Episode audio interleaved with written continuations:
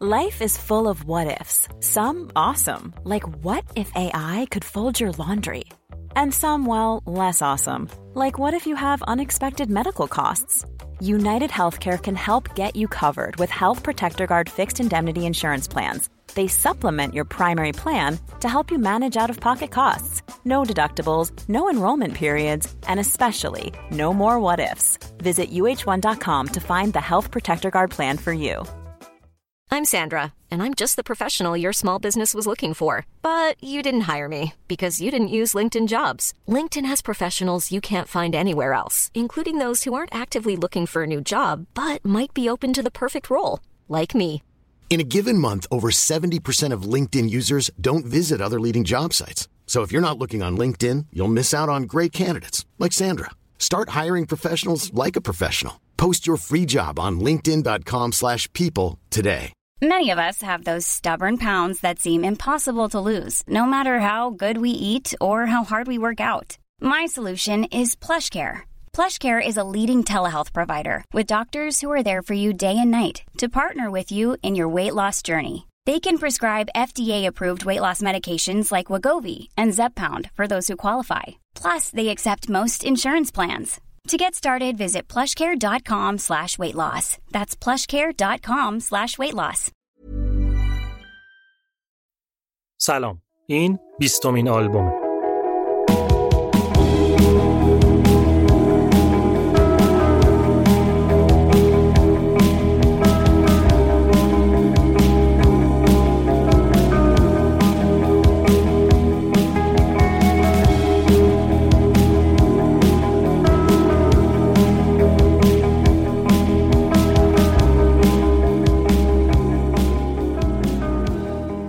من بردیا برجسته نژاد هستم و این قسمت آلبوم در اوایل دیماه 99 ضبط میشه. آلبوم پادکستیه که توی هر قسمتش من ماجرای ساخت و انتشار یه آلبوم موسیقی مهم از یه آرتیست شاخص رو براتون تعریف می‌کنم. آخر این قسمت هم یه خبر می‌خوام بهتون بدم که اگه شبکه های اجتماعی آلبوم رو دنبال می‌کنین احتمالا می‌دونین چی می‌خوام بگم.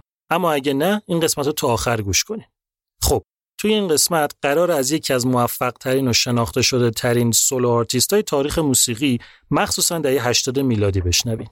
از جورج مایکل و اولین سولو آلبومش Faith یعنی پرفروشترین debut studio album یه solo artist که قبلا عضو یه گروه بوده. این رو هم بگم که ممکنه شنیدن این قسمت واسه بچه ها مناسب نباشه. اول خودتون گوش بدین بعد اگه صلاح دونستین بذارین اونام بشنون.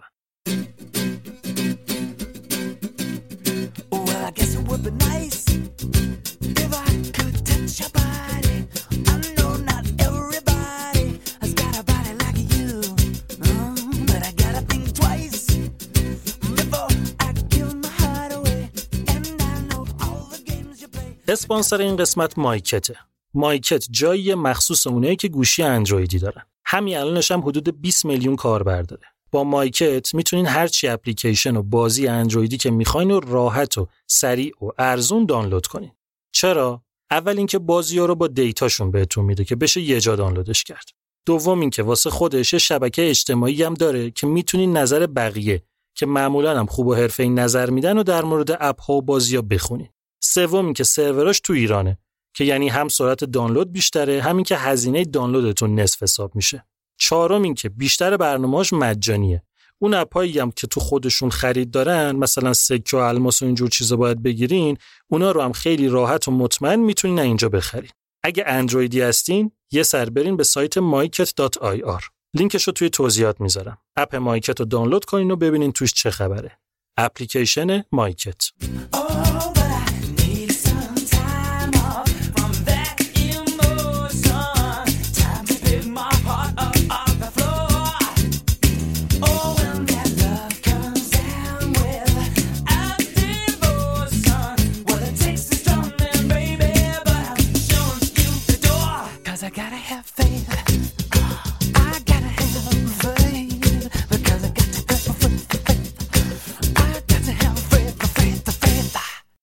بیاین بریم به اوایل دهه 50 میلادی به قبرس شمالی به یه روستای کوچولو به اسم پاتریکی که مردمش اصالتا یونانی بودن. جایی که یه خونواده یه کشاورز پرجمعیت به اسم پانایوتو زندگی می‌کردن. یعنی مامان و بابا و هفت بچه. یکی از این هفت بچه یه پسری بود به اسم به اسم چیز؟ چیز یعنی؟ اسمش رو بذارین نگم. چه اسمایی می‌ذارن مردم رو بچه‌هاشون؟ شما اصلا فرض کن جک. جک اون موقع یعنی اوایل دهه 50 تازه درسش تمام شده بود. خوش قیافه خوش هیکل جذاب دخترکش. تو یه حرکت ساختار شکنم به جای اینکه بره پیش بقیه خانواده و کشاورز بشه رفته بود پیش خدمت شده بود. اینکه پیش خدمت بود و کشاورز نبود معنیش این نبود که پولش واسه خودشه. کلا هر کی هر چی در می آورد واسه همه بود. یعنی همه در خدمت خانواده بودن. خانوادم که میگم منظورم فقط خودشون نه نفر نیستا. اون موقع سیستم روستاهای قبرس اینطوری بود که همه یه فامیل با هم زندگی و کار می‌کردن. یعنی یهو می‌دیدی مثلا یه زمین هست 60 نفر عضو یه خانواده اونجا زندگی و کار می‌کنن. یه پرانتز باز کنم. قبرس اون موقع شرایط عجیب غریبی داشت. اول اینکه مستعمره انگلیس بود. دوم اینکه اکثر مردمش یونانی بودن اما بینشون ترک هم پیدا می‌شد. اون موقعی که داریم ازش صحبت می‌کنیم یونانیای قبرس داشتن شلوغ می‌کردن که انگلیس باید بره بیرون قبرس هم باید بره زیر پرچم یونان. از اون طرف ترکام قاطی کرده بودن که کلا همتون باید بریم بیرون قبرس هم باید بشه واسه ترکیه. کلا جو به یه پخ بند بود که همه بریزن رو سر کله همدیگه تو این شلوغی جک سرش رو انداخته بود پایین و بدون اینکه به چیزای سیاسی و ملی میهنی کار داشته باشه غمگین و پژمرده پیش خدمتیشو می‌کرد. چرا غمگین؟ چون زندگی اون چیزی نبود که جک می‌خواست. روستای پاتریکی واسه آرزوش کوچیک بود. احساس می‌کرد اگه بخواد پرواز بکنه سقف فقط یه وجه بالاتر کلشه تا اینکه وسط اون آتیش زیر خاکستر که همه منتظر بودن یکی یه کاری بکنه که جنگ بشه خبر رسید که انگلیس داره نیروی کار مهاجر از کشورهای مشترک المنافع می‌گیره. اینجا بود که جک مهمترین تصمیم زندگیشو گرفت که جمع کنه و پاشه بره انگلیس. جایی که مطمئن بود به جز آسمون هیچ سقفی بالا سرش نیست. درستم فکر می‌کرد. انگلیس اون موقع مهد فرصت ها بود و جو می‌داد واسه از صفر شروع کردن و به همه چی رسیدن. واسه جک انگلیس رفتن بهترین فرصت بود. اما این چیزی نبود که خونواده همچین راحت قبول کنن. کم شدن یه نفر یعنی کم شدن یه حقوق از سفره کل خانواده. مخصوصا اینکه تا اون موقع هیچ کدوم از پانایوتوها پاشون از پاتریکی بیرون نذاشته بودن. پس جک اومد واسه اینکه یکم قضیه رو واسه خودش سبک کنه نشست زیر پای پسرموش و رازیش کرد که بیا دوتایی بریم انگلیس اینطوری فوش و نفرین خانواده بین جفتمون تقسیم میشه و اینطوری تابستون سال 1953 جک 18 ساله و پسرموش با فقط یه پوند توی جیبشون سوار کشتی شدن و رفتن انگلیس. همون اولم رفتن شمال لندن پیش یه گروه از قبرسیای یونانی. تونستن با فامیل بازی یه جای خواب جور کنن و از فرداش برن دنبال کار بگردن. جک که همچین انگلیسی هم بلد نبود قبل از اینکه بخواد هر کاری بکنه با خودش گفت که این انگلیسی اگه بخوان اسم فامیل منو بگن از سه ناحیه ترک می‌خورن. با اون اسمش اگه ایران میومد که از سه ناحیه آویزونش می‌کردن. واسه همین فکر کرد که بهتر خودش اسم خودش رو عوض بکنه و اینجا بود که اسمش رو گذاشت جک الکی نگفتم که بیاین جک صداش کنیم دیگه فامیلیش رو هم از پانایوتو عوض کرد و گذاشت پانوس. پس جک پانوس دنبال کار گشت و تونست توی یه رستوران پیش خدمت بشه. پسرموش هم رفت یه جا خیاط شد که حالا به اون کار نداریم. جک مثل اکثر آدمای هم نسل و هم طبقه خودش راز موفقیت و بالا رفتن رو توی جون کندن می‌دونست. اونقدر تو کارش یعنی همون پیش خدمتی. جدی و محکم بود اونقدر اهدافش براش واضح و مشخص بود که خیلی زود تونست یه زندگی روتین و نرمالی رو واسه خودش جور کنه. مثل چی کار می‌کرد اما نمیذاش کار مسمومش کنه. یعنی آدمی نبود که زندگیش خلاصه شده باشه تو کار. یه خونه کوچولو با چند تا تیر تخته داشت که اجارهش رو می‌داد یه پولی هم سر ما میفرستاد قبرس واسه خونواده بقیهش رو خرج گردش و تفریح و عشق و حال می‌کرد. طوری که اون کار می‌کرد هر کی بود جسدش می‌رسید خونه. اما جک بعد کار می‌رفت کلاب. عاشق رقصیدن بود. کلابی نبود تو شمال لندن که جک رو اونجا نشناسن. شما تصور کن یه پسر خوشتیپ و خوش قیافه که دست به جیبم بود خوبم rock 'n' roll میرقصید همچین دل بود که از دخترها می‌برد و بر نمیگردوند. تو یکی از همین کلابا جک با یه دختری آشنا شد به اسم لسلی هریسون. لسلی اصالتا فرانسوی بود. اجدادش موقع انقلاب فرانسه فرار کرده بودن اومده بودن انگلیس الانم داشت با مامان و بابا و برادرش زندگی می‌کرد اونم مثل جک عاشق رقصیدن و موسیقی راکن رول بود همین موضوع باعث شد که این دوتا بشن پارتنر رقص توی کلابای مختلف. بچه معروف هم شدن سر همین رقصیدنشون. خیلی زود جک پانوس از لسلی هریسون خواستگاری کرد و با اینکه بابای لسلی به شدت مخالف بود این دوتا توی سال 1957 ازدواج کردن بابای لسلی اصلا عروسی رو نرفت. یه فاز نجات پرستی خاصی داشت. کلا یونانیا اونقدر محبوب نبودن تو انگلیس. تا همین چند سال قبلش رو در مغازه و رستورانا تابلو می‌زدن. ورود سیاپوستا ایرلندیا و یونانیا ممنوع. کلا شروع زندگی واسه جک و لسلی راحت نبود.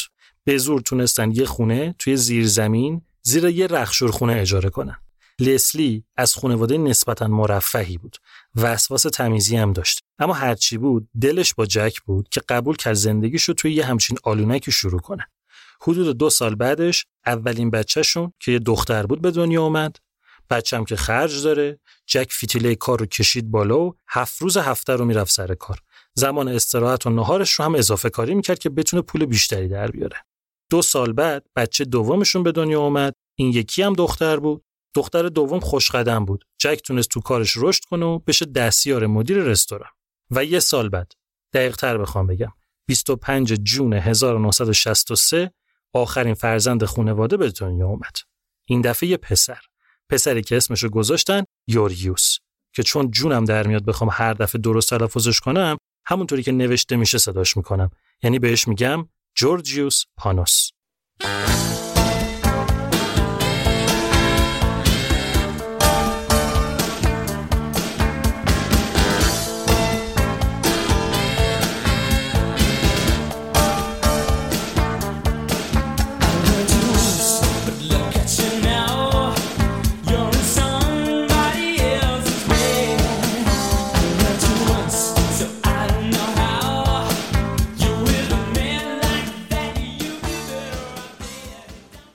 اسپانسر این قسمت همراه کارته. همراه کارت یه اپلیکیشن پرداخته.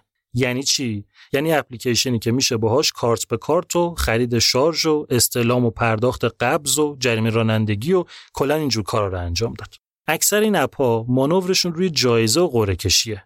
فاز همراه کارت ولی فرق داره به جای جایزه و قرعه کشی تمرکزش رو گذاشته روی خود اپ. اینطوری که یا سرویسی رو اضافه نمی‌کنه یا اگه کرد سعی می‌کنه استفاده از اون رو به راحت ترین شکل ممکن طراحی کنه. واسه همین یه چیز ساده و کاربردی از آب در اومده که کار کردن باهاش دلچسبه. مثلا همین کارت به کارت. تو همراه کارت یه جوریه که وقتی انجامش میدی میگی وا همین بود تموم شد چه راحت بود. به نظرم امتحانش کنین که کارای رو اعصاب بانکی رو خیلی راحت کرده. می‌تونین از کافه بازار و گوگل پلی واسه اندروید و از خود سایت همراه کارت واسه آیفون دانلودش کنین. لینکش رو می‌ذارم توی توضیحات. اپلیکیشن پرداخت همراه کارت.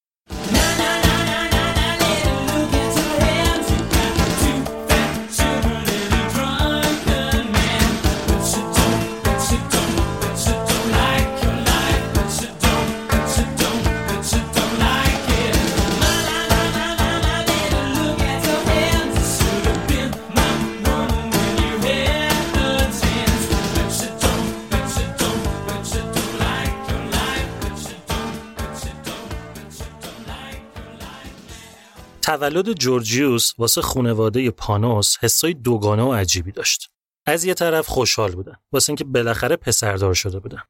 از طرف دیگه به دنیا آمدن جورجیوس همزمان شد با یه اتفاق وحشتناک اینکه دایی بچه یعنی برادر لسلی خودکشی کرد. جسدش رو توی آشپزخونه پیدا کرده بودن. نشسته بود رو زمین، سرش توی فر بود، شیر گاز و باز گذاشته بود و اینطوری خودش رو خفه کرده بود. یه چیزی تو پرانتز بگم. برادر لسلی که مرگش همزمان شده بود با تولد جورجیوس همجنسگرا بود. اون موقع تو انگلیس همجنسگراها نه تنها هیچ حق و حقوقی نداشتن بلکه اصلا همجنسگری جرم به حساب می اومد. چهار پنج سال قبل از این ماجرا بود که تازه یه گزارش تهیه کرده بودن در حد پیشنهاد که رفتار همجنسگرایانه برای افراد بالغ که توی خلوت خودشون و دور از محیط های عمومی اتفاق میفته دیگه جرم نباشه. تو این مایه ها که هر کی یواشکی می‌خواد هر کاری بکنه بکنه ولی ما نبینیم. این قضیه خودکشی تاثیر خیلی بدی روی خانواده مخصوصا خود لسلی گذاشت. افسردگی و خودکشی تو خانواده لسلی اینا یه چیز رایجی بود. چند سال بعدش بابای لسلی هم خودکشی کرد. دقیقا مثل پسرش سرشو کرده بود توی فر و با گاز خفه شده بود. راهی که خانواده انتخاب کرد واسه کنار آمدن با این اتفاقا این بود که اصلا در موردش حرف نزنن. یعنی حدوداً تا وقتی که جورجیوس 18 19 ساله شد نه می‌دونست یه زمانی دایی داشته نه اینکه بابا بزرگش چطوری مرده حالا کار نداریم به دنیا آمدن جورجیوس توی اوایل دهه 60 همزمان شده بود با جنبش Swinging 60 توی انگلیس مخصوصا لندن که یه جنبش فرهنگی بین جوونا بود که فازش مدرن زندگی کردن و رو مد بودن و خوب پول درآوردن و خوب خرج کردن و عشق و حال بود. تحت تاثیر همین موج جک و لسلی که حالا دیگه سه تا بچه داشتن از خونه زیرزمینیشون اومدن بیرون و رفتن توی خونه درست حسابی. خونه جدید پول می‌خواست. این یعنی جک دیگه خیلی شبا اصلا خونه نمیومد. اونقدر کار کرد و جون کند که بالاخره خاک حاصلخیز انگلیس جواب داد و موقعی که جورجیوس پنج سالش شد جک پانوس تونست رستوران خودش رو را بندازه. کاروبار کوچیک بود. پول نداشت هنوز که پرسنل استخدام کنه. اکثر کارا رو خودش می‌کرد. واسه همین همون یه ذره حضورش تو خونه هم دیگه منتفی شده بود. در نتیجه جورجیوس بدون اینکه مرد پررنگی توی زندگیش باشه تمام وقتش رو با مامان و خواهرش میگذروند این قضیه باعث شد که همزمان با بزرگ شدنش اون وجه مردونه شخصیتش کمرنگتر و وجه زنانش پررنگتر بشه یه پرانتز باز کنم خودم می‌دونم که این حرف یکم یه طوریه نمی‌دونم از نظر علمی چقدر میشه این حرف رو قبول داشت که اگه یه پسری با مادر و خواهرش وقت بگذرونه کاراکترش زنونه میشه یا نه. خواستم روی این موضوع تاکید کنم که بدونین این حرف نظر و تحلیل شخصی من نیست. تحلیل خود جورجیوس و مادرش از اون موقع است. حالا خلاصه. کودکی جورجیوس با حضور خیلی کمرنگ جک و تأثیر مستقیم از لسلی گذشت. مثلا جورجیوس وقتی بزرگ شد مذهب گریز شد. برخلاف باباش درست مثل مامانش. یا اصلا پول براش مهم نبود. برخلاف باباش درست مثل مامانش. هفت سالگی واسه جورجیوس دو تا تجربه جدید داشت. اول اینکه رفت مدرسه که خب تجربه جالب و جذابی نبود نه درسش خوب بود نه با بچه ها می جوشید فقط هم یه دونه دوست داشت یه پسری که همسایه‌شون هم بود به اسم دیوید مورتیمر که حالا فعلا باش کار نداریم تا بگم بهتون. تجربه دوم وارد شدن موسیقی به زندگی جورجیوس بود. گذاشتنش کلاس ویولون. نه اینکه خودش بخواد نه به زور باباش بود. جک که حالا طبقه کارگر چند تا پله اومده بود بالا و دیگه جزو طبقه متوسط رو به خوب به حساب می اومد دوست داشت که پسرش چیزای شیک و با کلاس یاد بگیره. ساز زدن مخصوصا ویولون یکی از اون چیزا بود. واسه تولدش یه ضبط کاده گرفت. از اینا که کاست می‌خورد و صدا می‌شد باش ضبط کرد. تفریح جورجیوس ساکت و خجالتی شد اینکه خواهراشو دیوید یعنی همون رفیقشو می‌شوند و وقتی رادیو موزیک پخش می‌کرد باش می‌خوند و ضبط می‌کرد. اما مدرسه که میومد خونه می‌رفت پای این زب تا شب. عشق به خوانندگی باعث شد که عضو گروه موسیقی مدرسه هم بشه. اما چیزی که بود این بود که جک نه تنها حمایتی از پسرش نمی‌کرد بلکه تمام مدت بهش می‌گفت که بچه جان تو که نه صدات خوبه نه بلدی بخونی بچسب به همون ویولون که حداقل کلاس داره. جورجیوس هم ساکت و مظلوم هیچی نمی‌گفت. می‌گفت چشم و اما حرف باباشو از این گوش می‌گرفت و از اون گوش در می‌کرد. این که میگم جورجیوس ساکت و خجالتی بود جدا از تربیتش یه دلیل دیگه هم داشت. جورجیوس هفت ساله هم چاق بود هم عینکی. این تو دهه هفتاد انگلیس یعنی اوج غیر جذاب بودن واسه یه بچه. دختر مختر که کلا هیچی نفسش بم میومد می‌خواست با یه دختر حرف بزنه. پسرام که مسخرش می‌کردن. دوست و رفیقم که به جز همون دیوید نداشت. پس موسیقی شده بود. همدم و مونس تنایی جورجیوس. عشقش هم التون جان بود. میمرد براش. اولین کنسرت زندگیشو توی 11 سالگی رفت کنسرت التون جان. تو همین 11 سالگی یعنی سال 1974 جورجیوس دیگه باید می‌رفت دبیرستان. جک بردش گذاشتش یه مدرسه خفن و معروف اما دریغ از اینکه جورجیوس اصلا چیزی یاد بگیره. بند خدا سخت بود خیلی براش. چاق عینکی ابرو پرپشت و پیوسته اعتماد به نفس کف زمین. دیدین یه سری آدم وقتی اعتماد به نفس ندارن از اون ور بوم میفتن جورجیوس ساکت و گوشگیر حالا دیگه یه لحظه هم ساکت نمی‌شد. فقط حرف می‌زد. هی حرف می‌زد هی از کلاس مینداختنش بیرون. نه فقط از کلاسا از گروه کور مدرسه انداختنش بیرون بس که حرف می‌زد. سال تحصیلی با فضاحت تمام شد. جک هم که کاروبارش حسابی گرفته بود هم رستوران دومش رو انداخت همین که باز خونه رو بهتر کرد. اینطوری جورجیوس هم باید می‌رفت یه مدرسه جدید. جک دید پسرش تو مدرسه قبلی چیزی نشد گفت بذارمش مدرسه خصوصی که آدمش کنن. اما زورش به جورجیوس نرسید. می‌گفت همینطوری بچه ها مسخرم می‌کنن. کم مونده برم یه همچین جایی. از فردا بهم میگن ناناز. میگن بچه ننه از جک اصرار از جورجیوس انکار. کلا اصلا نرفت امتحان ورودی رو بده. واسه همین جک بیخیال شد یه مدرسه معمولی ثبت نامش کرد. سال تحصیلی جدید شروع شد و جورجیوس دوازده ساله که واسه اینکه توی این مدت اسباب کشی تمام وعدای غذایی رو هم تو رستوران جک خورده بود 4 5 کیلو چاقترم شده بود رفت مدرسه جدید. تصور کنین یه پسر بچه بدون اعتماد به نفس سال دومی تازه رفته توی مدرسه که همه سال دومیا همدیگر از سال اول می‌شناسن. هیچکی رو نمیشناخت. روز اول انگار که نامرئی بود. ساکت خجالتی ترسو داغون. یه نگاه مینداخت به تابلوها یه نگاه به کاغذ توی دستش که بتونه کلاسش رو پیدا کنه. آخرش هم دیر رسید سر کلاس. خانم معلم تو کلاس بود. جورجوس ساکت واسه دم در. خانم معلم گفت بچه این جورجوس پاناسه. همکلاسی جدیدتون. بچه همینطوری بر رو بر نگاه می‌کردن. خانم معلم گفت کی داوطلب میشه که مدرسه رو به جورجیوس نشون بده؟ هیچکی هیچی نگفت. گفت بعد کمکش کنین تو محیط جدید جا بیفته. کی داوطلب میشه؟ باز بچه ها انگار نه انگار. تا اینکه یه پسر بچه دستش رو برد بالا. گفت من کمکش می‌کنم خانم. اسم این پسر اندرو ریجلی بود.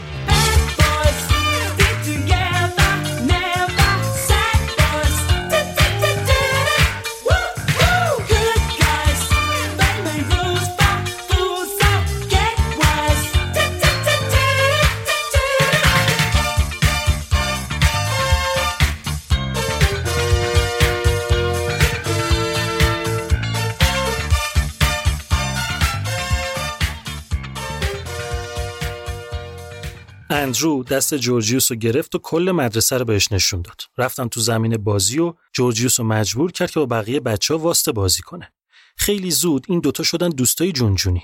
اندرو برگشت به جورجیوس گفت من دو تا هدف بزرگ تو زندگیم دارم. اول اینکه بشم یه فوتبالیست حرفه‌ای، دوم اینکه اگه اولی نشد بشم یه پاپ استار. تو چی؟ جورجیوس تا اون موقع به همچین چیزی فکر نکرده بود. برگشت گفت من می‌خوام بشم خلبان. اندرو گفت چرا خلبان؟ یه مکسی کرد و گفت واسه اینکه باحاله. اما خودش می‌دونست چرا گفته خلبانی. واسه اینکه بتونه پرواز کنه. واسه اینکه با کلاسه. اما از همه مهمتر واسه اینکه مسافرها هیچ وقت خلبان رو نمی‌بینن. اندرو گفت همین. گفت نه خوانندگی هم دوست دارم. اینجا بود که اولین وجه اشتراک این دو نفر یعنی موسیقی پیدا شد. تمام مدت با هم بودن و تمام مدت از موسیقی حرف می‌زدن. چیز زیادی بلد نبودن و سر در نمی آوردن. اما موسیقی عشقشون بود و همین این دوتا رو به هم نزدیکتر می کرد. مخصوصا جورجیوس که کلا به خاطر ظاهرش از بقیه فاصله می گرفت زندگیش خلاصه شده بود تو معاشرت با اندرو. این نقطه عطف زندگیش تا اون موقع بود. جورجیوس اونقدر اعتماد به نفس پایینی داشت که حتی سعی می‌کرد تا اونجا که ممکنه خودش رو تو آینه نبینه. حالا این پسر کمرو خجالتی با یکی از پرشر و شورترین پسرای مدرسه یعنی اندرو ریجلی رفیق شده بود. خانواده ریجلی از خیلی جهات شبیه خانواده تانوس بودن. بابای اندرو اهل مصر بود. اونم درست مثل جک توی سال 1953 چمدونش رو بسته بود و درست مثل جک بدون پول سوار کشتی شده بود و اومده بود انگلیس. فرق بزرگی که بابای اندرو با جک داشت این بود که زبان بلد بود. مصری و انگلیسی و فرانسوی و ایتالیایی رو مثل بلبل حرف می‌زد. وقتی اومد انگلیس دانشگاه رفت و آلمانی و روسی رو هم یاد گرفت و ازدواج کرد و بعد از چند تا کار متفرقه توی شرکت کنون استخدام شد. اندرو اولین بچهشون بود که سال 1963 6 ماه قبل از تولد جورجیوس به دنیا اومد. برخلاف جورجیوس اندرو بچه خوش قیافه مدرسه بود. یعنی جورجیوس تو آینه نگاه نمی‌کرد چون از قیافه خودش بدش میومد اندرو هم تو آینه نگاه نمی‌کرد. چون می‌گفت هر چی باشم قیافم خوبه. خوش قیافه جذاب بامزه تابلو اعتماد به نفس تا خرخره. یعنی طوری اعتماد به نفس داشت که واسه جفتشون کافی بود. جورجیوس جوری به اندرو میچسبید و طوری دنبالش اینور اونور می‌رفت که اگه یکی اونا رو نمیشناخت و میدیدشون باور نمی‌کرد که جورجیوس فقط 6 ماه از اندرو کوچیک‌تره. اندرو شاگرد تنبل کلاس بود. تنها چیزی که اصلا براش مهم نبود درس خوندن بود. اصلا یکی از چیزایی که این دوتا رو اینقدر به هم نزدیک کرد همین بود. جورجیوس هم اگه زور باباش بالا سرش نبود همون یه ذره درس رو هم نمی‌خوند. مدرسه واسه این دوتا جای درس خوندن نبود جای معاشرت بود. واسه همین اندرو نه تو مدرسه محبوب معلما بود نه تو خونه پانوسینا محبوب جک و لسلی. اما خب از اون آدما نبودن که به پسرشون بگن با کی معاشرت کن با کی نکن تنها چیزی که لسلی به جورجیوس گفته بود این بود که وقتی من خونم اندرو حق نداره پاشو بذاره اینجا یه موقعی بیاد که من نباشم اندرو از اونا بود که دقیق می‌دونست تو زندگی چی می‌خواد. اوایل فوتبال بازی می‌کرد. بازیش هم خوب بود. اما تو همون موقع ها فهمید که فوتبالیست حرفه‌ای شدن چیزی نیست که از پسش بر بیاد. واسه همین هدف و فکر و ذکرش رو گذاشت روی پاپ استار شدن. دلش می‌خواست معروف و پولدار بشه. اما جورجیوس جورجیوس فقط دلش می‌خواست معروف بشه. پول اصلا چیزی نبود که تو زندگی بهش فکر کنه. کلا وضع مالیشون خوب بود اما گفتم این اخلاق از لسلی بهش رسیده بود که به پول فکر نکنه یه چیزی بهتون بگم بزرگترین ترس جورجیوس این بود که آرزوهاش در حد آرزو باقی بمونن اینکه به خاطر بی دست و پاییشو، کم زبونیشو، ریخت و قیافشو، اعتماد به نفس داغونش هیچ وقت نتونه به آرزوهاش برسه. شهرت می‌تونست کمبود اعتماد به نفسش رو جبران کنه. باعث می‌شد بتونه حس بهتری نسبت به ظاهرش داشته باشه. می‌تونست همه مشکلات نوجوانیش رو از بین ببره و هرچی که می‌خواست و نداشت رو بهش بده. جورجیوس حالا دیگه یه آرزوی مشخص داشت و یه رفیق به اسم اندرو که اونم آرزوش مثل جورجیوس بود و اونقدر اعتماد به نفس داشت که می‌تونست جاده رو واسه جفتشون هموار کنه. وقتی تولد دوازده سالگی جورجیوس شد، جک و لسلی براش یه ست درامز گرفتن. تابستونم شده بود و مدرسم که تعطیل تفریح جورجیوس و اندرو شد این که برن تو اتاق و همینطوری بکوبن رو درامز و باش آواز بخونن و با ضبط جورجیوس ضبطش کنن. لابلای همین مسخره بازی و بچه بازی ها بود که اولین آهنگاشون هم ساختن. شوخی شوخی قضیه داشت جدی می‌شد. دیوید رو یادتونه رفیق هفت سالگی جورجیوس. دیوید گیتار یاد گرفته بود. اونم هر از گاهی میومد پیششون و ستایی با هم سر صدا می‌کردن. عشق اولشون هم که همون التون جان بود اما تازه گروه کوین داشت معروف می‌شد و شده بود عشق جدیدشون. سال جدید تحصیلی یعنی 1976 شروع شد. بچه ها دیگه بزرگ شده بودن. اندرو هم دختر باز شده بود. یعنی تمام مدت سر و گوشش می جنبید. اما جورجیوس که تمام زندگیش با مادر و دوتا خواهرش گذشته بود بلد نبود که نگاه جنسی به دختر داشته باشه یکی از تفریح‌های بچه های مدرسه این بود که وقتشون رو توی دیسکوی مدرسه بگذرونن بله مدرسهشون دیسکو داشت. جورجیوس می‌دید که دوستاش مخصوصا اندرو هر کدوم یه گوشه سرشون گرم دختراست طفلی تنها میموند و بیشتر احساس زشتی و افسردگی می‌کرد. ریخت و قیافه خیلی می‌تونه روی اعتماد به نفس نوجوان 13 14 ساله تاثیر داشته باشه. اینجا بود که یکی از خواهراش اومد به نجاتش. قیچی رو برداشت و موهای بلند و حپل جورجیوس رو مرتب کرد و مدل داد و وسط ابروهاش رو هم برداشت. واسه تکمیل پروسه تغییر ظاهر جورجیوس عینکش رو هم برداشت و جاش لنز گذاشت این قضیه با یه خبر ناگوار واسه جورجیوس همراه بود و اون اینکه سر گذاشتن لنز رفت دکتر چشم و اینجا بود که فهمید همه ی آدما اونطوری که اون می‌بینه نمی‌بینن. جورجیوس کور رنگی داشت. یعنی نه رنگا رو می‌تونست درست تشخیص بده نه اشکال رو نه فواصل رو. تغییر ظاهر تونست روی اعتماد به نفس جورجیوس اثر مثبت بذاره. اما در کنارش فهمید که به خاطر کوررنگی خلبان شدن دیگه غیر ممکنه. پس بعد از این به بعد تمام قد حواسش به موسیقی باشه. یه سال دیگه گذشت و شد 1977 سالی که دو تا موج قوی و مهم توی دنیای موسیقی اتفاق افتاد. اول ظهور موسیقی افسار گسیخته و عصبانی پانک که اونقدر نتونست تأثیری روی جورجیوس و اندرو بذاره. و دوم موسیقی دیسکو. این یکی جورجیوس اندرو رو تو خودش غرق کرد. حالا دیگه علاوه بر سر و صدا در آوردن تو اتاقشون رقص هم بهش اضافه شد. اولش رقصیدن اونقدری که واسه اندرو راحت بود واسه جورجیوس نبود.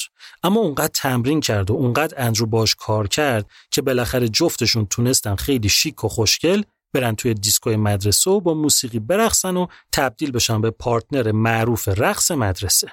از این مدل رقصا که sync این هم میرقصن این چیزا یعنی تغییر ظاهری و رقصیدن توی club باعث شد که اعتماد به نفس جورجیوس در حد مناسبی بیاد بالا تا حدی که یه بار توی مدرسه جلوی همه نشست پشت drums و سولو و تک نفره چیزی که خودش ساخته بود رو اجرا کرد. موسیقی دیسکو به حدی واسه جورجیوس و اندرو جدی شده بود که رقصیدنشون از دیسکو مدرسه فراتر رفت و دیگه توی club هم می‌رفتن میرقصیدن. همین موقع بود که جورجیوس با اولین دوست دخترش آشنا شد. اینکه دوست دختر داشت چیزی نبود که خودش احساس کنه بهش احتیاج داره. بین همسن و سالاش بودن با یه دختر خیلی طبیعی بود. اینم فکر می‌کرد که خب اینم یه بخشی از زندگیه. لزوما که آدم نباید چیز خاصی حس بکنه. حالا کار نداریم فعلا به این. جورجیوس دیگه 16 ساله شده بود. فشار باباش به اینکه بشین مثل آدم درس بخون تا بتونی دانشگاه بری روز به روز بیشتر می‌شد. جک می‌گفت واسه اینکه موفق بشی باید درس بخونی. اما جورجیوس به نظرش موسیقی چیز جذابتری واسه رسیدن به موفقیت بود. واسه همین به جای اینکه درس رو جدی بگیره شروع کرد به busking. به اجرای موسیقی توی خیابون یا جاهای عمومی که مردم هر چقدر که دلشون می‌خواد پول میدن میگن busking. به کسی هم که داره این کارو می‌کنه میگن busker. همون نوازنده خیابانی یعنی. این قضیه busking شد یه چیز روتین.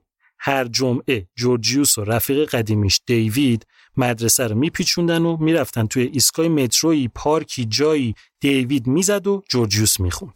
معمولا به سبک خودشون آهنگای التون جان و دیوید بویی و بیتلز رو اجرا می‌کردن. اما اون وسط ها آهنگایی که خودشون ساخته بودن رو هم می‌زدن. کارشون خوب بود. در حد و اندازه خودشون پول خوب در می آوردن تمام که می‌شد برمیگشتن خونه لباس رو عوض می‌کردن و می‌زدن بیرون و می‌رفتن دیسکو club و هر چی اون روز در آورده بودن رو خرج می‌کردن. با وجود اینکه جورجیوس حواس اصلی شده داده بود به موسیقی اما امتحانات سراسری رو تونست بدون مشکل پاس کنه و به اصرار باباش رفت توی دوره پیش دانشگاهی که یه دوره دو ساله است واسه سه رشته تئوری موسیقی و هنر و ادبیات انگلیسی ثبت نام کرد. همین موقع بود یعنی 16 سالگی جورجیوس و اندرو. یعنی سال 1979 که اندرو یه روز اومد پیش جورجیوس گفت آقا من می‌خوام بیخیال درس بشم. می‌خوام یه گروه موسیقی را بندازم. هستی؟ جورجیوس گفت نه. رو من حساب نکن. من باید اول این دوره پیش دانشگاهی رو تمام کنم وگرنه بابام جرم میده. دو سال دیگه در خدمت شما. اندرو ولی نمی‌تونه صبر کنه. هی گفت هی گفت. یعنی اونقدر گفت و خیال بافت و وعده داد که جورجیوس قبول کرد. فعلا سر تمرینا بیاد تا بعدا ببینه چی کار می‌خواد بکنه. پس اینطوری گروه موسیقی این دوتا پسر که هنوز اسم نداشت تمریناشو شروع کرد. اندرو و جورجیوس خواننده بودن چهار تا نوازندم داشتن. یکیشون دیوید مورتیمر یعنی رفیق قدیمی جورجیوس بود که اسمش عوض کرده بود و گذاشته بود دیوید آستین که گیتار می‌زد. یکیشون هم داداش اندرو بود درامرشون بود دوتای دیگه هم رفیقای مدرسهشون بودن. موسیقی پانک تو اوج محبوبیت بود که گفتم اندرو و جورجیوس بهش توجه نمی‌کردن. اما تازه یه موسیقی جدید سر کلش پیدا شده بود به اسم اسکا خیلی ساده بخوام بگم اسکا چیه؟ موسیقی رگه که واسه جامائیکاس رو می‌شناسیم. قبل از اینکه رگه بیاد موسیقی اسکا بود که بعدا یکم تغییرش دادن شد رگه. اسکا تو اواخر دهه هفتاد که اومد انگلیس اومدن یکم پانک راک قاطیش کردن که تمپوش یعنی سرعتش زیاد بشه اسمش رو هم گذاشتن توتون. این مدل اسکا دل اندرو جورجیوس و برد و اینطوری تحت تاثیر این موسیقی جدید گروه این دوتا که هنوز اسم نداشت اولین آهنگ جدیش رو به اسم رود بوی ساخت. نتیجه بهشون مزه داد. دیدن دیگه وقتش واسه گروهشون یه اسم انتخاب بکنن و اینجا بود که اسمشون شد The Executive. تمرینا جدی و منظم دنبال می‌شد. جورجیوس هم درس و شل گرفته بود و چسبیده بود به گروه. چند ماه گذشت تا شد اواخر 1979 که د اگزیکیوتیو واسه اولین بار توی یه فستیوال آتیشبازی با چند تا گروه محلی دیگه قرار شد برنامه اجرا کنه. اجرا خوب از آب در آمد و دومین اجرا رو یه ماه بعد گذاشتن و دیدن کار داره خوب پیش میره شروع کردن آهنگاشون رو ضبط کردن که یه کاست دمو درست بکنن که باش بتونن یه قرارداد جور کنن. دموشون با 8 تا ترک آماده شد و رفتن سراغ رکورد لیبل مختلف که خب هیچ کدوم نتیجه نداد. یا می‌گفتن به کار ما نمیاین یا می‌گفتن شبیه بقیه این یا راحت می‌گفتن آشغالین خورده بودن به بنبست و اینجا بود که تنش بین جورجیوس و باباش دوباره بالا گرفت. جورجیوس واسه اینکه به کارای گروهشون برسه از اون سه رشته‌ای که داشت واسه دانشگاه دوره می‌دید تئوری موسیقی رو بیخیال شد و فقط هنر و ادبیات انگلیسی رو نگه داشت. جک که تا اون موقع خودخوری می‌کرد وقتی دید که اینا نتونستن یه قرارداد واسه موزیکشون جور کنن گیر دادنش دوباره شروع شد. از نظر جک جورجیوس اصلا توی موسیقی استعداد نداشت و فقط داشت وقت خودش رو حروم می‌کرد و آیندهش رو به باد می‌داد. یه روز وقتی جورجیوس با جک تو ماشین بود دموشون رو براش گذاشت. جک گفت واقعا تو به این میگی موزیک؟ این که چرت و پرته. به جای اینکه بشینی درس بخونی چسبیدی به اون پسره. اون قاز می‌گیره تو اردک ول می‌کنی. اصلا معلوم از چه مرگته. که جورجیوس شاکی شد و مظلومیت رو گذاشت کنار و واسه اولین بار مستقیم توی روی باباش واستاد و گفت شما چه خوشت بیاد چه نیاد اون کاریه که من قراره بکنم. از اینکه هیم به هم میگی چی کار کنم چی کار نکنم خسته شدم. حداقل می‌تونی از نظر روحی حمایتم کنی به جای اینکه هی ضد حال بزنی. از اون ور مامانش هم گیر داد که از این به اصطلاح گروهتون باید بیای بیرون و بچسبی به زندگیت. که جورجیوس تهدید کرد که اگه از گروه بیام بیرون هم مدرسه میام بیرون. این برخورد جدی اونم از پسری که خونواده اون رو به چلمنی و بیسرزبونی و اعتماد به نفس داغون میشناخت باعث شد که دیگه جک و لسلی سر به سرش نذارن. خیلی هم راستش لازم نبود بیشتر گیر بدن. اندرو بیشتر وقتش رو با رفیقای جدیدش میگذرون. فقط سر تمرین جورجیوس رو می‌دید. اعضای دیگه هم دیده بودن. کار نتیجه نمیده. ول کرده بودن. رفته بودن. فقط جورجیوس و اندرو مونده بودن. اینقدر شل شد قضیه که بدون اینکه کسی بخواد چیزی بگه گروه The Executive به آخر خط رسید دهه 80 شروع شده بود. هر دوتا موسیقی پانک و دیسکو داشتن افول می‌کردن و موج نو موسیقی پاپ داشت جون می‌گرفت. جورجیوس و اندرو همچنان در آرزوی معروف شدن مونده بودن که حالا با این تغییر موسیقی mainstream چطوری باید خودشونو هماهنگ کنن. اندرو با یه دختری به اسم شرلی وارد رابطه شد. شرلی هم مدرسه بود باشون اما تا اون موقع با هم پیش نیامده بود حرف بزنن. خیلی زود شرلی شد دوست صمیمی و نزدیک اندرو جورجیوس. شرلی از زوج اندرو جورجیوس خیلی خوشش اومده بود. می‌گفت شما دوتا انگ همینو جون میدین واسه یه گروه موسیقی. می‌گفت اندرو سرزبوندار و بانمک و شلوغتونه جورجیوس احساساتی و لطیف و مهربونتون واسه همین قشنگ همدیگه رو کامل می‌کنین جورجیوس و اندرو حالا 18 سالشون بود همچنان تمرینای رقص دو نفرشون رو داشتن و حالا شرلی هم به ترکیب رقصیدنشون اضافه شده بود. جورجیوس هم درسش تموم شده بود اما خیال نداشت بره دانشگاه. یه جلسه رسمی با مامان و باباش گذاشت و این خبر ناگوار رو بهشون داد که من دانشگاه برو نیستم. بعد از کلی داد و بیداد و شلوغ بازی و غلط کردی و همینی که هست جک و لسلی یه التیماتوم جدی به جورجیوس دادن. اینکه میری سر کار هر کاری فقط اینکه میری سر کار. از امروزم شیش ماه فرصت داری که یه قرارداد موسیقی جور کنی واسه خودت. اگه نتونستی برای همیشه موسیقی رو میبوسی و می‌ذاری کنار. جورجیوس قبول کرد. واسه اینکه بحثا موقتا بخوابه رفت پی کار. کارش سطح پایین با درآمد کم. اول رفت تو رستوران باباش ظرف شروع شد. یه مدت نوشیدنی هم سرو می‌کرد اما سوتی زیاد می‌داد. بعد رفت کارگر ساختمون شد. اما کلا فعالیت فیزیکی جز تواناییاش نبود. سر یه هفته اون رو هم بیخیال شد. بعد رفت یه جا مسئول انبار شد. اما اونجا مخراجش کردن. رئیس اومد دید که لباس فرم شرکت رو نپوشیده. انداختش بیرون. بعد رفت شد راهنمای سالن سینما. اونجا اوکی بود. اما اینکه یه فیلم رو مجبور بود روزی ده بار ببینه دیوونش می‌کرد. از اون ورم اندرو هم ول کرده بود دیگه درسو. اولش رفت نظافتچی شد بعد رفت توی یه انبار کار کرد. بعد با خودش گفت اصلا کار دیگه چه سمیه. رفت درخواست بیمه بیکاری داد. زمان همینطور میگذشت و مهلت شیش ماهه نصفش رفته بود و هیچ اتفاقی نظر موسیقی نیفتاده بود. تا اینکه جورجیوس رفت توی یه رستوران و به عنوان دیجی استخدام شد. آب می‌شد از خجالت اونجایی که مجبور بود میکروفون دستش بگیره و با مهمونا حرف بزنه. اندرو هم نبود که بره پشتش قایم شه. واسه همین کار تو این رستورانه خیلی کمک کرد تا جورجیوس ترس از جمعیت و اجرا براش متعادل بشه و شهامت اینو پیدا کنه که بعضی شبا بعد از رستوران بره تو یه کلاب واقعی و اونجا دیجی بشه. واسه رفتن به این کلابه که دور هم بود جورجیوس باید با اتوبوس می‌رفت. مسیر طولانی بود. موبایلم نبود که باش ور بره. جورجیوس وقت خالی زیاد داشت تو اتوبوس. واسه همین واسه سرگرم کردن خودش شروع کرد این موقع ها توی ذهنش آهنگ ساختن. به ملودی فکر می‌کرد به لیریکس. اصلا از همینجا بود که توانایی ذهنی آهنگ ساختن رو پیدا کرد.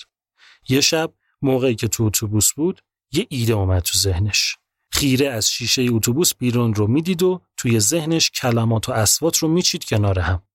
وقتی که رسید رستوران اساس اولیه یه آهنگ توی ذهنش کامل شکل گرفته بود. آهنگی که اسمم براش انتخاب کرده بود. Careless Whisper.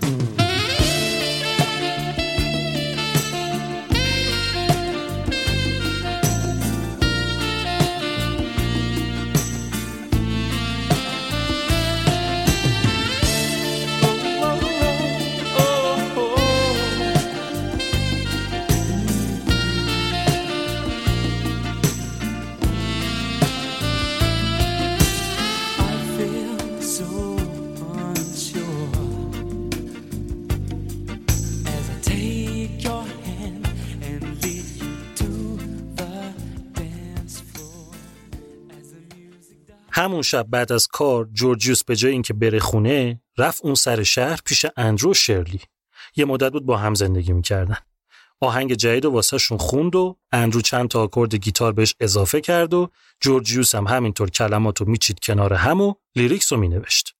قشنگ خودشون فهمیده بودن که چه چیز آسی دستشونه.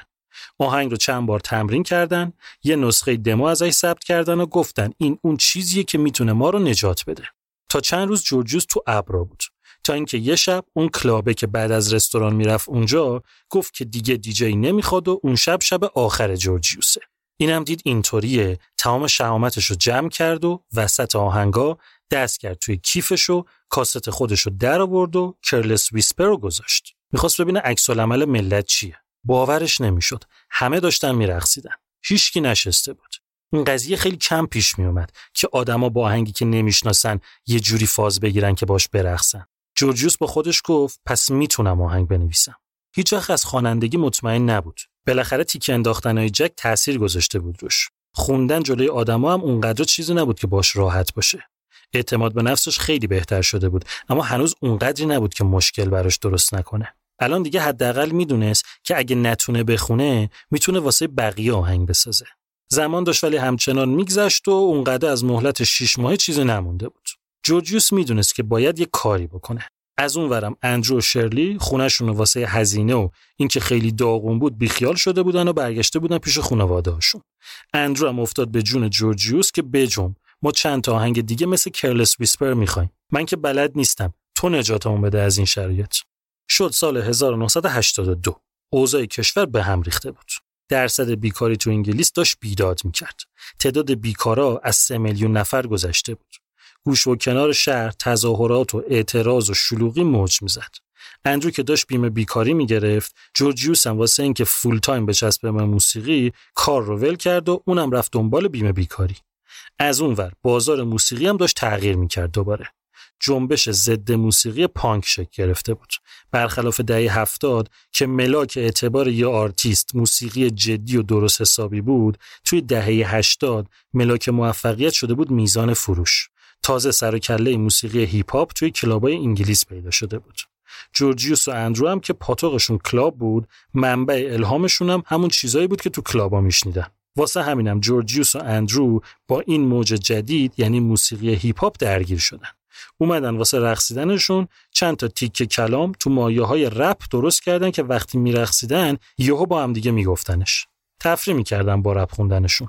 مثلا می‌گفتن I'm a soul boy, I'm a doll boy. دول یعنی بیمه بیکاری می‌گفتم ما پسرای بیمه بیکاریم اما جمله معروفشون این بود وم بم آیم من وم یه جورایی مثل همون شپلق خودمونه صدای خوردن دو تا چیز به هم دیگه با همین ومه کلی حال می‌کردن تا حدی که تصمیم گرفتن اسم گروهشون رو بذارن وم. W-H-A-M با یه علامت تعجب آخرش. همین رپ بازی که اول به نظرشون مسخره بود کم کم جدی شد و تبدیلش کردن به یه آهنگ و اسمش رو گذاشتن وم رپ. رپ اون موقع مثل الان نبود بیشتر شبیه کلام موزون یا یه همچین چیزی بود. دیگه داشت کم کم چند تا آهنگ جور می‌شد که همچنان برگ برندهشون Careless Whisper بود. گفتن دیگه اینا رو نمیشه با اون ضبط داغونه ضبط کنیم. اون فایده نداره. از این ور اونور دفتر دستک خرج کردن و پول جمع کردن و یه چیزایی رو هم کرایه کردن و اینطوری تونستن چند تا دموی با کیفیت مناسب تو خونه اندرو اینا ضبط کنن. مدیر برنامه و این چیزام که نداشتن از صبح راه میافتادن توی record label ا و هر جا که به ذهنشون می‌رسید فاز این کارها رو برمیداشتن. می‌رفتن جلوی منشی می‌گفتن با فلانی جلسه داریم. طرف طبیعتا می‌گفت توی لیست من اسمتون نیست. اینا هم شروع می‌کردن کوله بازی که اشتباه کردی و اسم ما رو جا انداختی و آی مردم این داره حق ما رو می‌خوره و اونقدر جیغ ویغ می‌کردن تا یکی میومد ازشون معذرت می‌خواست و میبردشون اتاق جلسه. بعد اینا نوا رو براش میذاشتن به سی ثانیه نرسیده طرف قطع می‌کرد. می‌گفت دستون درد نکنه خسته نباشین بفرمایین بیرون. این برخورد همشون بود. دیدن فایده نداره. رفتن دو سه تا آهنگ دیگه اضافه کردن و ضبط کردن و دوباره دوره افتادن. یه چیزی تو پرانتز بگم. چند سال پیش اون موقع که اینا اسم گروهشون د اگزیکیوتیو بود یه فرصتی واسه جورجیوس پیش اومد که بره درامر یه گروهی به اسم د کویفز بشه. رفته بود و قبل از اینکه اصلا کار به نشستن پشت درامز بکشه اونا گفته بودن این ریخت و قیافش خوب نیست به درد ما نمی‌خوره. حالا از اون موقع سه چهار سال گذشته بود. جورجیوس هم عینک رو ورداشته بود لنز گذاشته بود و پیوستگی ابروهاش رو ورداشته بود و مدل موهاش رو درست کرده بود و کلا ریخت و قیافش خیلی بهتر شده بود. نوار دمای اینا رسید به دست اون گروه The Quiffs و باهاش کلی حال کردن. اینا با یه آقای آشنا بودن به اسم مارک دین که صاحب کمپانی Innervision Record بود. برگشتن بهش گفتن بیا اینو گوش کن چیز خوبیه. گفت باز این دوتا پسرا اینا همونایی نبودن که اسمشون د اگزیکیوتیو بود داغونن که. گفتن آره اما اینو گوش کن فرق داره. مارک دین شنید و بله حسابی کیف کرد. رفت سراغ جورجیوس و اندرو برگشت بهشون گفتش که خب شماها چی می‌خواین؟ جورجیوس گفت اول 200 پوند بده تا اینا رو بریم مثل آدم تو استودیو ضبط کنیم. طرفم قبول کرد. پول رو داد بهشون. یه چیزی تو پرانتز بگم. مارک دین آدم شناخته شده ای تو business موسیقی بود. اما تا اون موقع واسه بقیه کار می‌کرد و Innervision Record رو تازه راه انداخته بود. یعنی کار کردن با Wham می‌شد اولین قرارداد این شرکته. واسه همین خیلی براش مهم بود که یه کاری کنه که Wham حسابی جواب بده. کار کردن با همچین کمپانی تازه کاری اونقدر موقعیت خاص و ویژه‌ای واسه بچه ها نبود. اما از اون ور فقط چند روز از مهلت 6 ماهه جک به جورجیوس واسه یه جور کردن قرارداد مونده بود که اگه جور نمی‌شد باید موزیک و واسه همیشه بیخیال می‌شد. تنها پیشنهادی هم که داشتن همین اینر ویژن بود. مارک دین قشنگ فهمیده بود اینا کارشون می‌گیره. اومد گفت آقا همین الان اگه قرارداد امضا نکنیم همه چی میپره. گفت اصلا انقدر قضیه فوریه که فرصت نمیشه شما دوتا قرارداد بخونین. گفت نفری 500 پوندم بهتون میدم. بقیهش رو هم حالا بعدا یه کاریش می‌کنیم. این دوتا هم خام قرارداد امضا کردن. این چیزا ولی واسه جورجیوس مهم نبود. به تنها چیزی که فکر نمی‌کرد پول بود. چیزی که می‌خواست فقط این بود که معروف بشه و به باباش نشون بده که در موردش اشتباه فکر می‌کرده.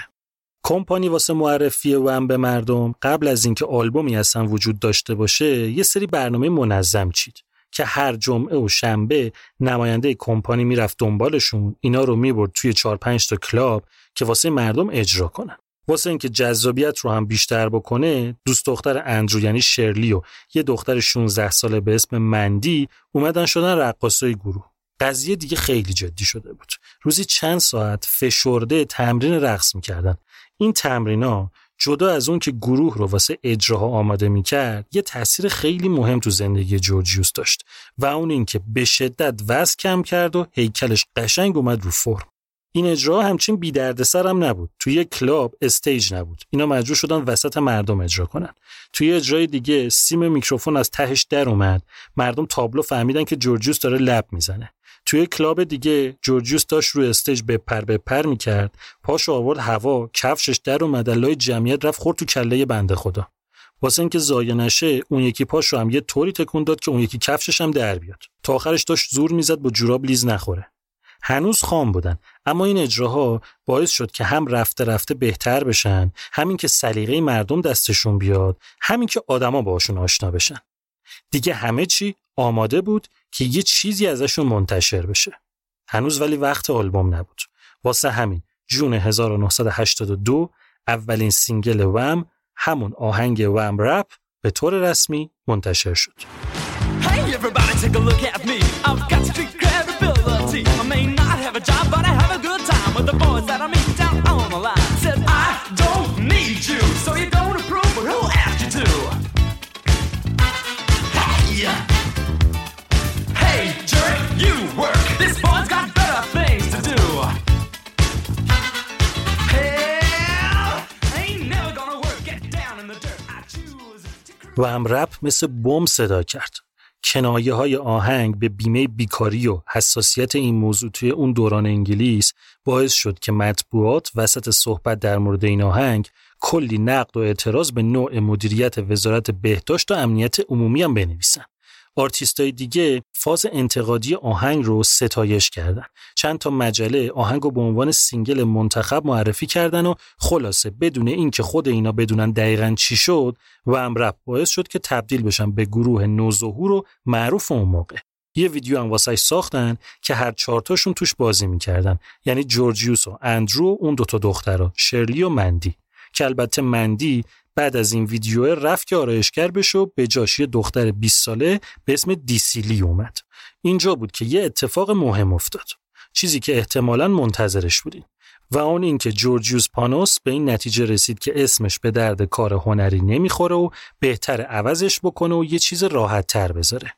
تلفظ درست اسمش که گفتم یوریوس بود که چون سخت بود بهش گفتیم جورجیوس. تو مدرسه معلم همین جورجیوس صداش می‌کردن. این رو عوض کرد گذاشت جورج.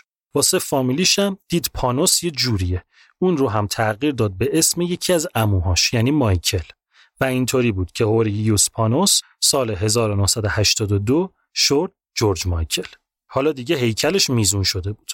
از پیوستگی ابرو خبری نبود. لنز میذاشت. استایل و مدل موهاش دخترکش بود. یعنی در ظاهر از اون پسر بچه بدون اعتماد به نفس دیگه خبری نبود. مارک دین مدیر کمپانی یه برنامه ترتیب داد که اینا برن چند تا عکس دو نفره درست حسابی بگیرن که همین عکسا شد چهره معروف این دوتا تا چند سال بعدش. دو تا پسر جذاب، برنزه، خوشهیکل، سالم و سرحال که هر کسی می‌دید عاشقشون می‌شد. حالا وقت چی بود؟ آلبوم؟ نه. هنوز زود بود. وقت دومین single بود. single اول با وجود اینکه توی مطبوعات توجه رو جلب کرده بود اما توی چارت خیلی نتونسته بود بدرخشه. پس single دوم به اسم Young Guns منتشر شد. این از اون اولی اوضاش بهتر بود اما بازم نشد و هم توی چارت جای خوبی بشینه. تا اینکه با رایزنی های کمپانی و هم تونست سر از تلویزیون و برنامه معروف تاپ آفت پاپس در بیاره. اگه این اجرا رو ببینین یه جاش جورج مایکل به دیوید آستین همون رفیق قدیمیش که دوباره گیتاریستشون شده بود. برمیگرده یه چیزی میگه. یعنی دهنش معلومه تکون می‌خوره. اما چون لبخونی بوده صدایی ازش نمیاد. بله. اینجا جورج مایکل به دیوید میگه لعنتی خودشه. همینه. این اون کاریه که من می‌خوام تو آخر عمرم بکنم. اجراشون توی این برنامه شد نقطه عطف گروه تا اون موقع single دومشون رسید به رتبه سوم چارت. موفقیت این آهنگ باعث شد که کمپانی تصمیم بگیره single اول یعنی Wham Rap رو یه بار دیگه منتشر کنه.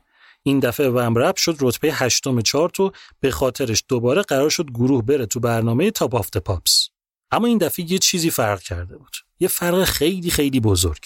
و اون این که توی برنامه قبلی جورج مایکل و اندرو با هم اجرا می‌کردن و دوتا دختران عقب واسطه بودن.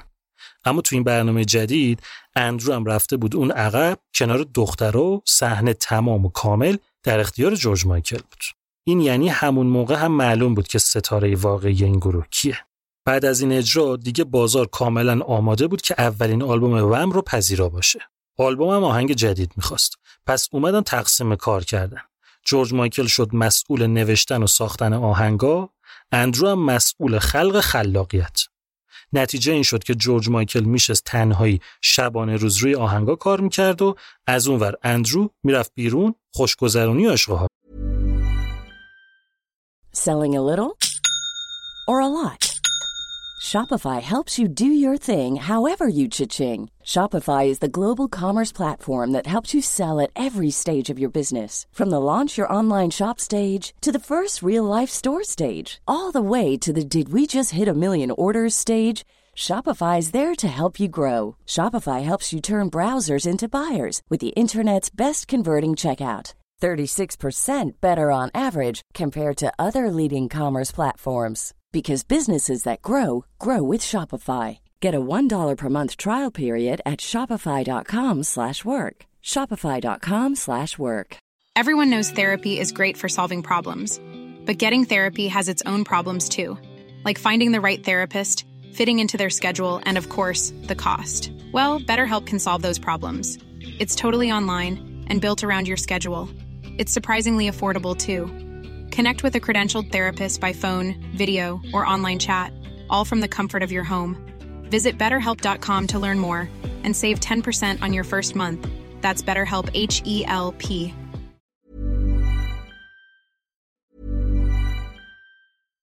Hi, I'm Daniel, founder of Pretty Litter. Cats and cat owners deserve better than any old fashioned litter. That's why I teamed up with scientists and veterinarians to create Pretty Litter. Its innovative crystal formula has superior odor control and weighs up to 80% less than clay litter. Pretty Litter even monitors health by changing colors to help detect early signs of potential illness. It's the world's smartest kitty litter. Go to prettylitter.com and use code ACAST for 20% off your first order and a free cat toy. Terms and conditions apply. See site for details. Even when we're on a budget, we still deserve nice things. Quince is a place to scoop up stunning high-end goods for 50 to 80% less than similar brands. They have buttery soft cashmere sweaters starting at $50, luxurious Italian leather bags, and so much more. Plus, Quince only works with factories that use safe, ethical, and responsible manufacturing. Get the high-end goods you'll love without the high price tag with Quince. Go to quince.com slash style for free shipping and 365-day returns. کار یکم طول کشید. پس کمپانی اومد واسه اینکه تب وم نخوابه سینگل سوم به اسم بد بویز رو داد بیرون که شد رتبه دوم چارت. تو پرانتز بگم این موقعیه که رتبه اول چارت آهنگ Every Breath You Take گروه پلیس بود که تو قسمت 14 هم در موردش گفته بودم. موفقیت همینطور به سمتشون سرازیر بود. اما می‌دونین جالب چیه؟ اینکه جک پانوس بابای جورج مایکل هی بهش می‌گفت پسر پولاتو خرج نکن پس انداز کن. این مسخره بازی که خود درمیاری نون و آب نمیشه. میگذره از سرت میفته باید تا پول داره دستت میاد فکر آینده باشی. الکی نبود انقدر این پسر اعتماد به نفسش داغون بود. بالاخره کار تموم شد و وم یعنی در اصل جورج مایکل چند تا آهنگ دیگه ساخت و در نهایت نهم جولای 1983 اولین آلبوم گروه به اسم فانتاستیک منتشر شد. Let me take you to the place where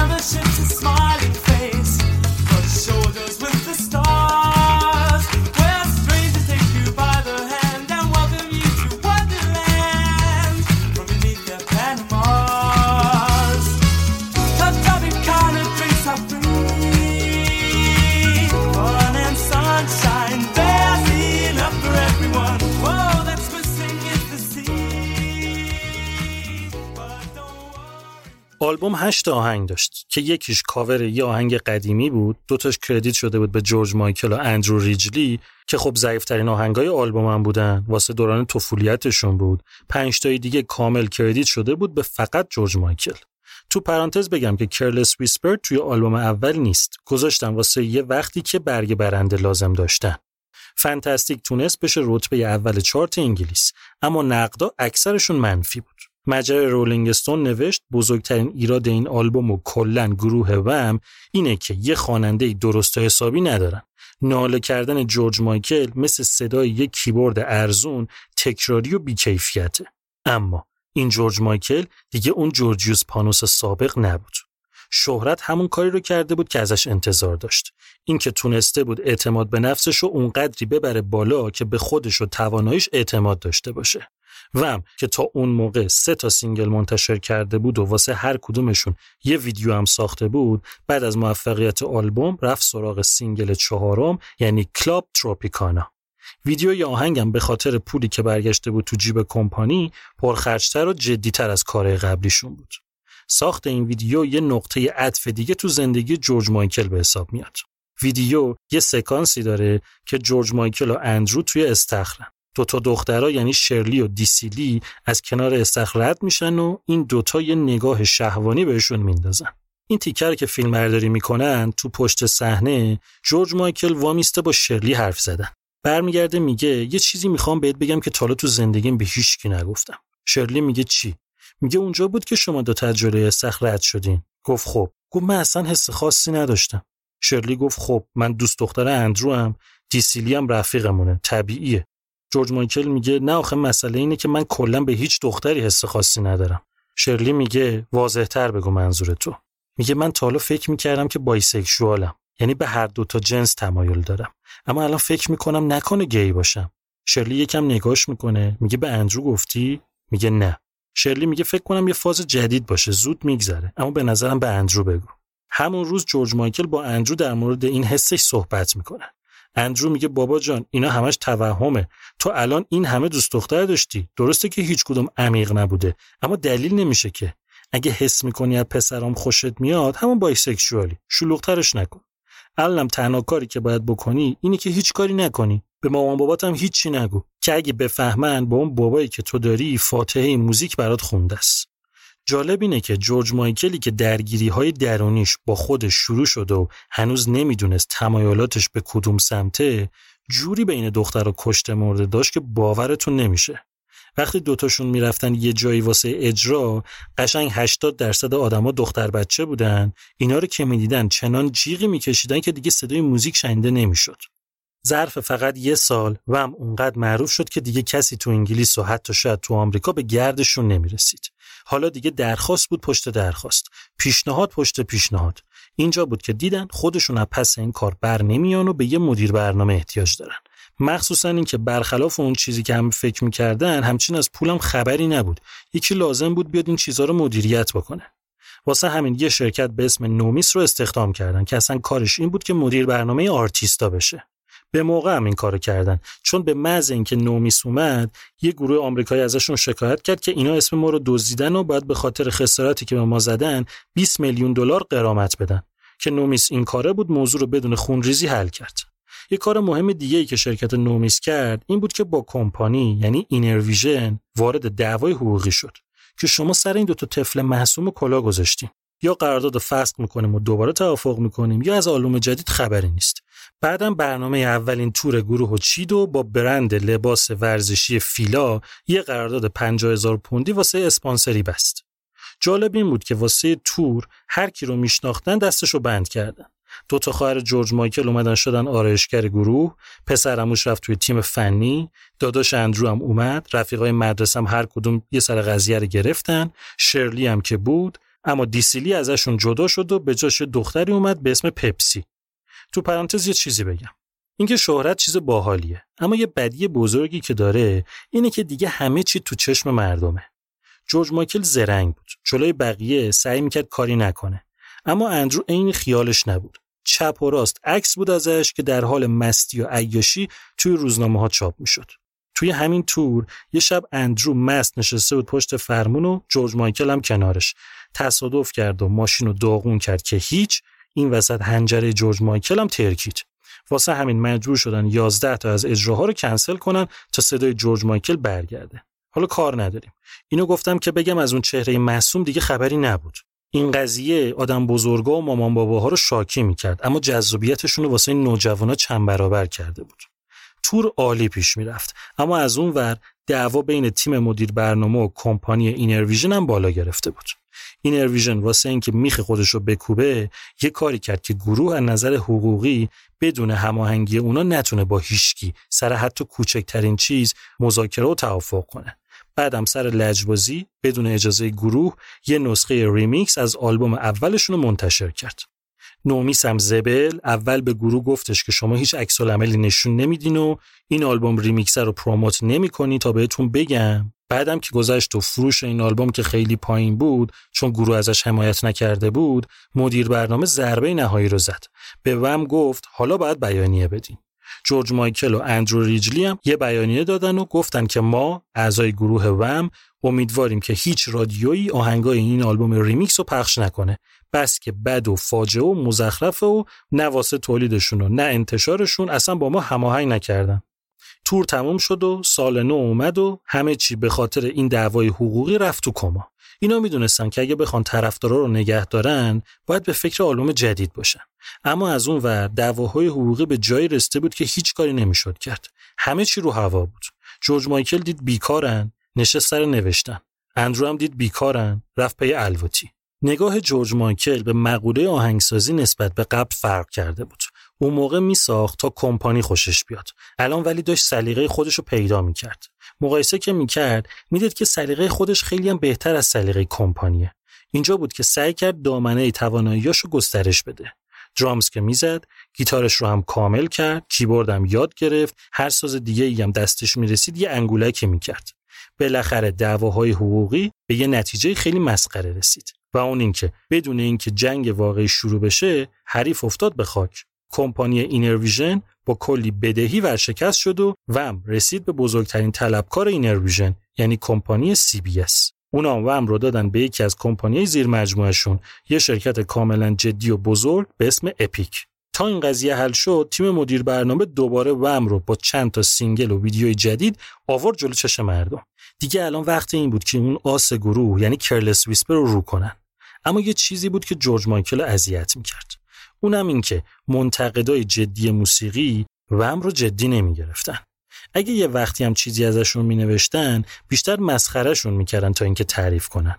اینکه کنسرت های اینا پر شده از دختره شکست خورده که مردی توی زندگیشون ندارن که اگرم پسری کنسرتاشون رو بره نهایتا 16 17 سالشه.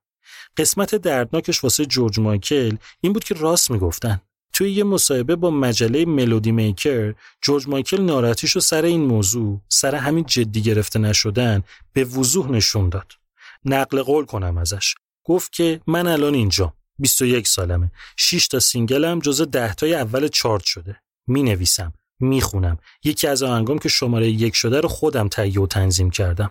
اما مردم وقتی به هم می‌رسن ازم می‌پرسن لباس تو از کجا خریدی. غذای مورد علاقت چیه؟ چرا موهات شبیه موهای پرنسس دایاناس و بعد حرفشو با یه جمله عجیب که البته عجیب بودنشو الان ما می‌دونیم تموم کرد. گفت ما من و اندرو همراه مردمیم.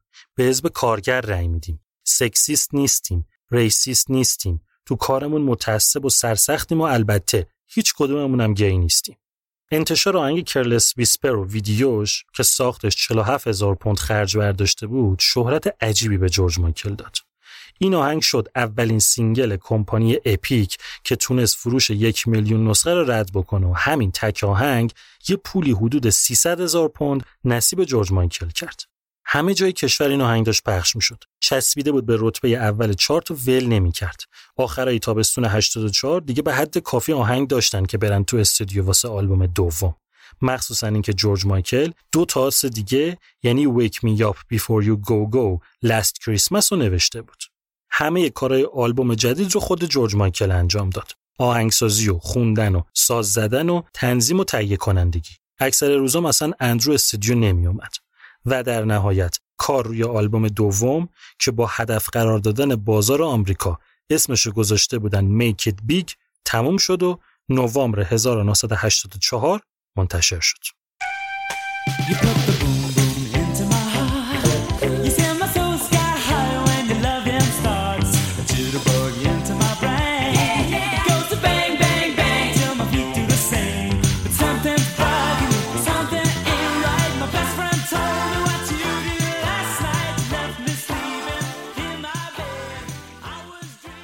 اسپانسر این قسمت کارنامه است. باور کنین یکی از سختترین کارهای جهان خریدن ماشین دست دومه. با این وضعیت قیمت ماشین چیز خیلی مهمی هم هست اتفاقا.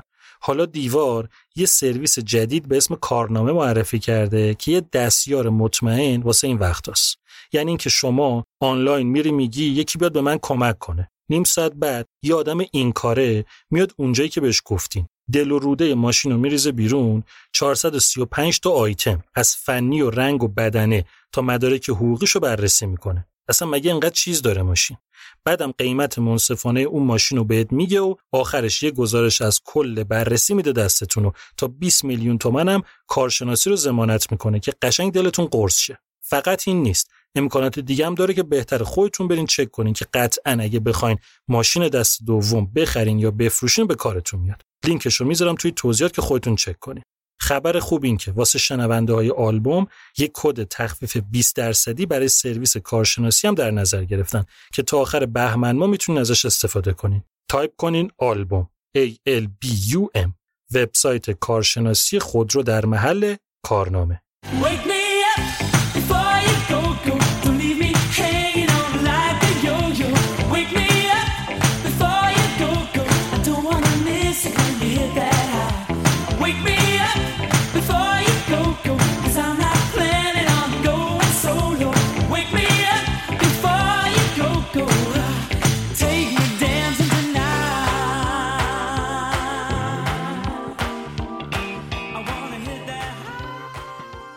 آلبوم جدید هم 8 تا track داشت که یکیش کاور بود یکیش که همون Careless Whisper بود credit شده بود به جورج مایکل و اندرو ریجلی که خب واسه قبل از شروع کار Wham بود. 6 تای دیگه همه credit شده بود به جورج مایکل. کل کاری که اندرو توی این آلبوم کرده بود فقط گیتار زدن واسه چند تا از آهنگا بود. همین. آلبوم دوم نه تنها چارت انگلیس بلکه چارتای آمریکا و استرالیا و کانادا و ایتالیا و ژاپن و نروژ و سوئیس و کلی کشور دیگر رو فتح کرد. نه فقط فروش بلکه این دفعه منتقدام از آلبوم تعریف کرده بودن. و هم به حدی معروف شده بود به حدی محبوب بود به حدی نماد جوانای اون موقع انگلیس شده بود که دیگه کسی رو دستشون نبود. اما بازم این اون چیزی نبود که جورج مایکل می‌خواست. جورج مایکل می‌خواست معروف بشه که شده بود. اما مسئله این بود که این شهرت اون چیزی نبود که دنبالش میگشت. از اینکه طرفدارا مثل یه شیء مثل یه وسیله پرستشش می‌کردن خوشحال نبود. دوست داشت که بهش به عنوان یه musician، یه خواننده، یه هنرمند توجه بشه. یعنی انگار کسی نمیومد موزیکشو گوش بده، میومدن خودشو ببینن و جیغ بکشن. اون ماجرای رنگ مورد علاقت چیه و شب و موقع خواب چی میپوشی هم همچنان قسمت پررنگ حضور جورج مایکل توی مطبوعات. این قضیه کجا جورج مایکل رو دیوونه کرد؟ اینکه آخرای سال 84 باب گلداف از Wham دعوت کرد که توی یکی از معروفترین آهنگای خیریه‌ی تاریخ یعنی Do They Know It's Christmas که قرار بود چهل تا pop super اجراش کنن بخونه. آهنگی که قرار بود واسه حمایت از مبارزه با قحطی توی اتیوپی منتشر بشه که البته فقط جورج مایکل رفت موقع ضبط چون اندرو شب قبلش طبق معمول عیاشی کرده بود صبح خواب مونده بود اونجا بود که برخورد چند تا از پاپ استارا جورج مایکل رو خیلی شاکی کرد. یه طور تحقیرآمیزی انگار که تو موزیکت واسه بچه‌هاست تو چرا اینجایی باش برخورد کرده بودن. یه چیزی تو پرانتز بگم. جورج مایکل یکی از خیرترین ستاره های دنیای موسیقی بود. از اونایی که خیلی سال بعد معلوم شد که چی کارا کرده. فقط یه نمونه که به صحبت الانم ربط داره رو بهتون بگم. که جورج مایکل یواشکی بدون اینکه کسی اون موقع بفهمه سهم خودش از اواید فروش آهنگ لست کریسمس و چیزی حدود 250 هزار پوند رو درسته داد به همین قحطی توی اتیوپی. هر دوتا آهنگ هم اتفاقا همزمان منتشر شدن. Do They Know It's Christmas شد شماره یک chart Last Christmas شد شماره دو.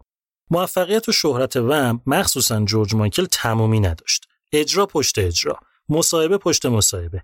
برنامه تلویزیونی ردیف و پشت سر هم. پشت بندش واسه تکمیل ماجرا تور جهانی هم گذاشتن این دفعه جورج مایکل لسلی و جک پانوس یعنی مامان باباش رو هم با خودش برد دور دنیا. تا قبل از این سفر اینا دو تا چیزو ابدا نمی‌دونستن. یک اینکه واقعا چقدر پسرشون معروف و محبوبه. دو اینکه پسرشون ماشاءالله چقدر خوشگذرون عیاشه. گفتم بهتون.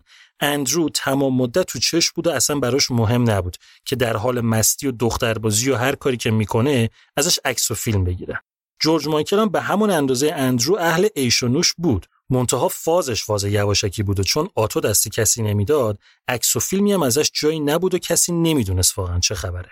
حالا که جک و لسلی از نزدیک همراه گروه بودن می‌دیدن که پسرشون واقعا کیه. هر شب پارتی. هر شب مستی هر شب زیاده روی. یه شب تو ژاپن بعد از کنسرت هرچی مامان باباش سب کردن جورج مایکل برنگشت هتل.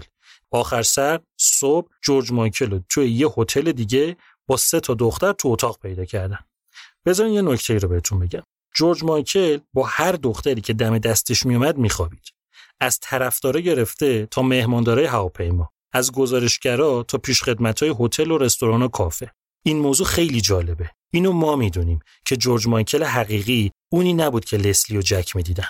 جورج مایکل واقعی یه پسر سردرگم بود که هنوز با ظاهرش مشکل داشت هرچند دنیا میپرستیدش و هنوز با تمایلات جنسیش مبارزه می‌کرد. هرچند دخترها براش میمردن. جورج مایکل یه خود غیر واقعی از خودش ساخته بود و تلاش می‌کرد جدی بودنش رو مرد بودنش رو واقعی بودنش رو با اون به بقیه ثابت کنه. وسط تور و هم برگشت انگلیس که هم بریت اواردز بهترین گروه سال و هم جایزه آیور نوولو واسه آهنگ کرلس ویسپر رو بگیره. مراسمی که التون جان جایزه بهترین آهنگساز سال رو داد به جورج مایکل که باعث شد بشه جوانترین کسی که این جایزه رو توی تاریخ این مراسم گرفته. دیگه به نظر می اومد جورج مایکل به اون توجه و احترامی که در کنار شهرت می‌خواست رسیده بود. اما نه بازم این کافی نبود. جورج مایکل خیلی بیشتر از اینا می‌خواست. اواسط سال 1985 بود که دیگه خیلی واضح همه می‌دیدن که Wham داره ترک می‌خوره. آروم اما محسوس کنسرت به کنسرت جورج مایکل به نوک stage نزدیکتر و اندرو ازش دورتر می‌شد. اکثر وقتا توی عکسا توی مصاحبه ها جورج مایکل تنها بود نه که خود جورج مایکل کاری بکنه ها نه مثلا زنگ می‌زدن می‌گفتن جناب آقای جورج مایکل نه گروه Wham تو نه شما دو نفر دعوتی به فلان مراسم به فلان برنامه تلویزیونی. مردم هم فازشون همین بود. مثلا می‌گفتن فلان آهنگ جورج مایکل رو شنیدی؟ نمی‌گفتن Wham. می‌گفتن جورج مایکل. از نظرشون دیگه جورج مایکل جورج مایکل عضو یه گروه نوجوان پسند جینگولی نبود. بلکه کم کم داشتن بهش به عنوان یک solo artist بالغ و موفق نگاه می‌کردن. تا اینکه اون چیزی که همه پیش بینیش رو می‌کردن اتفاق افتاد. بذارین بگم براتون. جورج مایکل همین موقع درگیر یه رابطه عاطفی غلیظ شده بود. معلوم نبود و هنوزم معلوم نیست که طرف کی بوده. حتی زن یا مردش هم مشخص نیست. تنها چیزی که معلومه اینه که طرف ول کرد و رفت و این رابطه یهو تمام شد. جورج مایکل داغون شده بود. اصولا آدمی بود که همیشه توی یه رابطه اون بود که ول می‌کرد و می‌رفت. اون بود که مرکز توجه بود. اون بود که پاپ استار بود. اون بود که با هر کی دلش می‌خواست میخوابید و هر موقع دلش می‌خواست ولش می‌کرد. صاف از مدرسه رفته بود توی یه گروه موسیقی هیچ وقت مشکل مالی نداشت هر کاری که دلش می‌خواست می‌کرد مسیر شغلیش دقیقا همون چیزی بود که دلش می‌خواست شهرتی که دنبالش بود و بهش رسیده بود حتی ثروتی که دنبالش نبود رو هم بهش رسیده بود. جورج مایکل پسری که اونقدر از ریخت و قیافش بدش میومد که خودش رو چهار تا سوراخ قایم می‌کرد حالا شده بود سمبل سکس و جذابیت واسه میلیون ها دختر حتی پسر.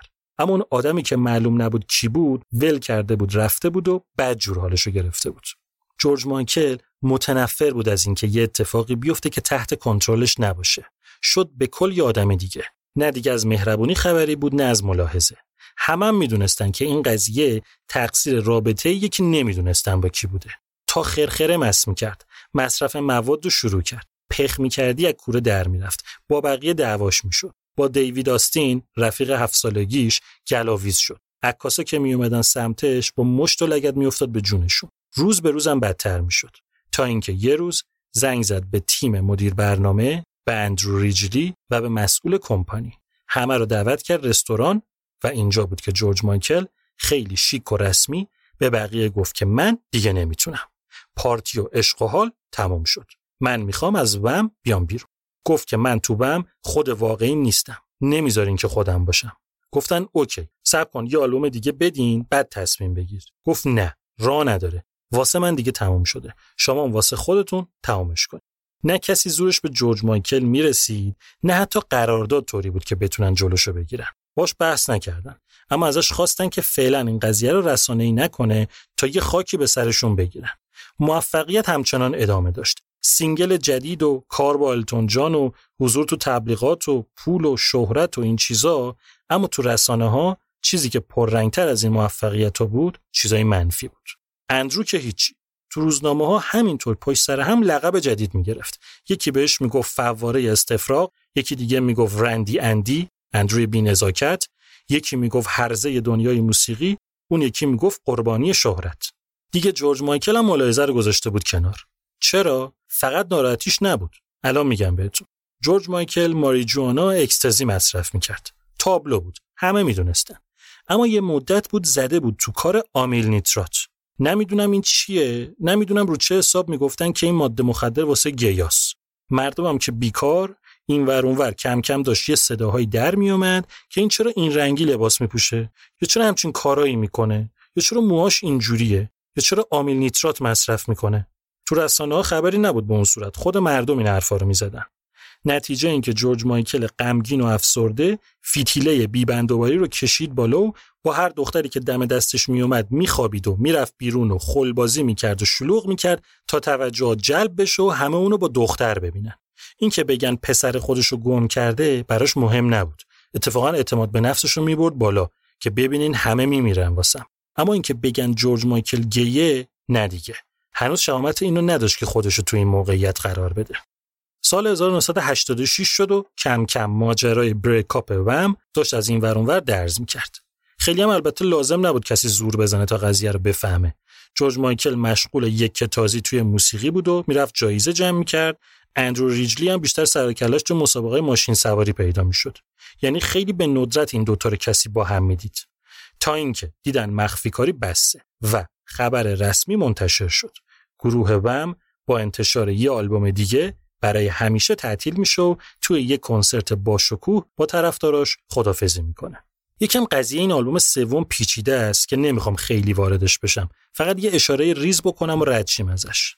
Wham دو تا آلبوم سوم داره. یکیش اسمش هست Music from the Edge of Heaven که فقط توی ژاپن و آمریکا منتشر شده یعنی تو انگلیس و جاهای دیگه نیست. یه آلبوم دیگه هم به اسم The Final داده واسه بقیه کشورها که توی ژاپن و آمریکا نیست. کنسرت خدافظی Wham توی استادیوم ومبلی 28 جون 1986 جلوی 72 هزار نفر رو همراه با گریه طرفدارا اخم اندرو ریجلی، غمگینی شرلی و پپسی و استرس جورج مایکل برگزار و گروه وم تمام شد.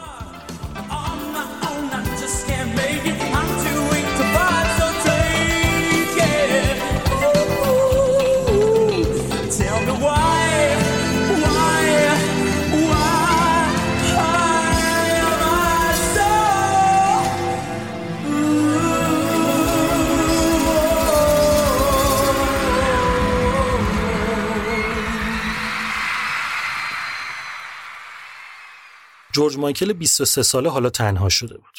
فقط چند ساعت بعد از کنسرت خدافزی کافی بود که این واقعیت مثل پتک بخوره تو سرش و تمام اعتماد به نفسی که توی این سالا جمع کرده بود یهو پوف بشه بره هوا.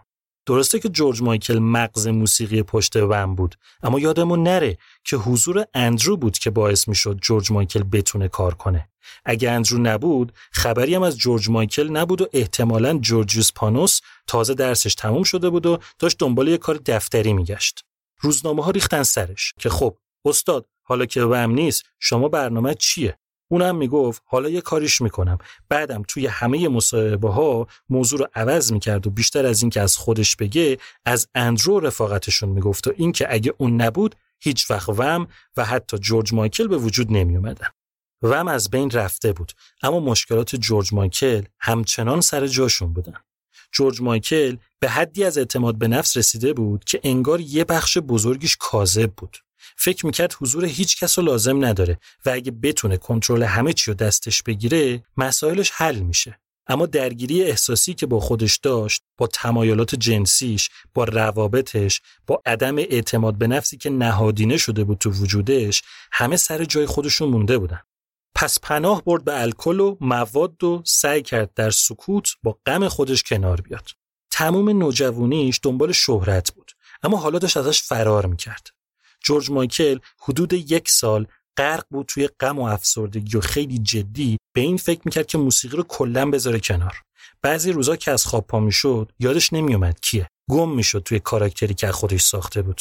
کاراکتری که خود واقعیش نبود و حالا تمام مدت باید با آدمایی سر کله می‌زد که فکر می‌کردن جورج مایکل همین کاراکتر است. تا اینکه اواخر سال 86 درست وسط درگیری جورج مایکل با خودش موقعی که توی یکی از خونه هاش توی لس آنجلس بود تو روزنامه چشمش به یه خبر عجیب افتاد وم فروخته شده به سان سیتی. حالا ماجرا چی بود؟ نومیس رو یادتونه؟ همون شرکته که مدیر برنامه وم بود.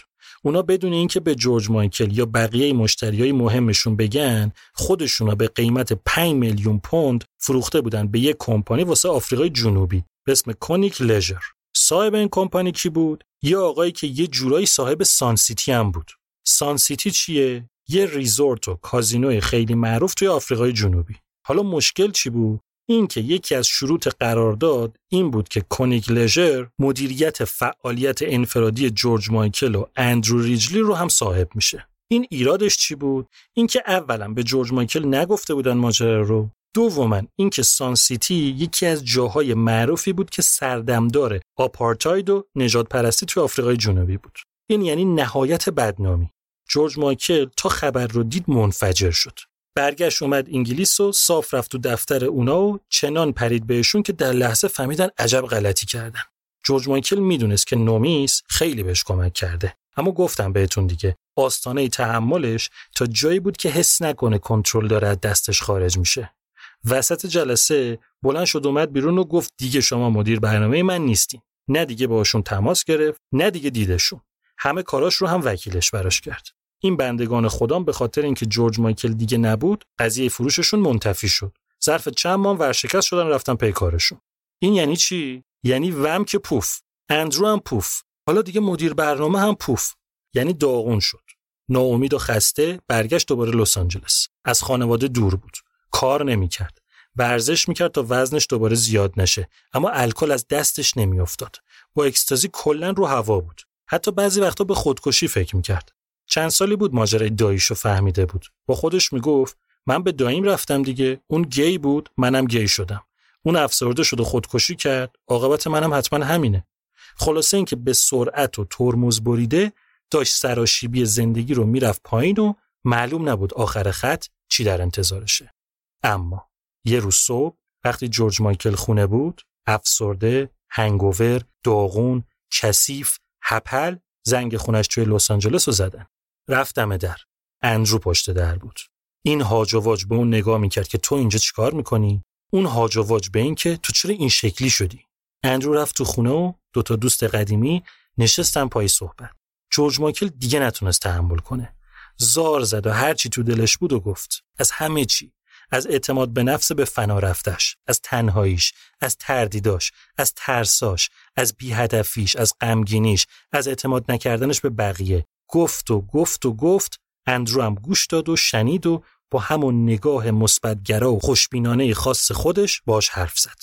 درسته که دیگه همگروهی نبودن اما هنوز رفیق بودن. اندرو نمی‌تونست رفیقش رو اینطوری ببینه. نفهمیدن زمان چطوری گذشت که شب شد. ساعتها حرف زده بودن. فردا صبحش که جورج مایکل از خواب بلند شد احساس کرد که یه بار سنگینی از رو دوشش برداشته شده. دید چقدر انرژی داره. دید چقدر همه چی قشنگه. و اینجا بود که با خودش گفت تنبلی و گشادی و رخبت و نموری بسه دیگه وقتشه بشینی پای کار. وقتشه به همه نشون بدی هوریوس پانوس واقعی کیه. دیگه باید بفهمن پسری که موهای جذاب و شلوار کوتاه و دندونای سفید داشت همش نمایش بود. باید بفهمن که ما از اون گروه ها بودیم که سلیقمون ربطی به موسیقیمون نداشته. اولین کاری که باید می‌کرد این بود که یه سر و سامونی به اوضاع بده. اول با سی بی صحبت کرد و توافق کردن که پنج تا آلبوم انفرادی باشون کار کنه. برگشت انگلیس و بعد از مدتها مامان بابا شدید. یه خونه دو میلیون پوندی توی شمال لندن خرید که حس ثبات تو کشور خودش داشته باشه.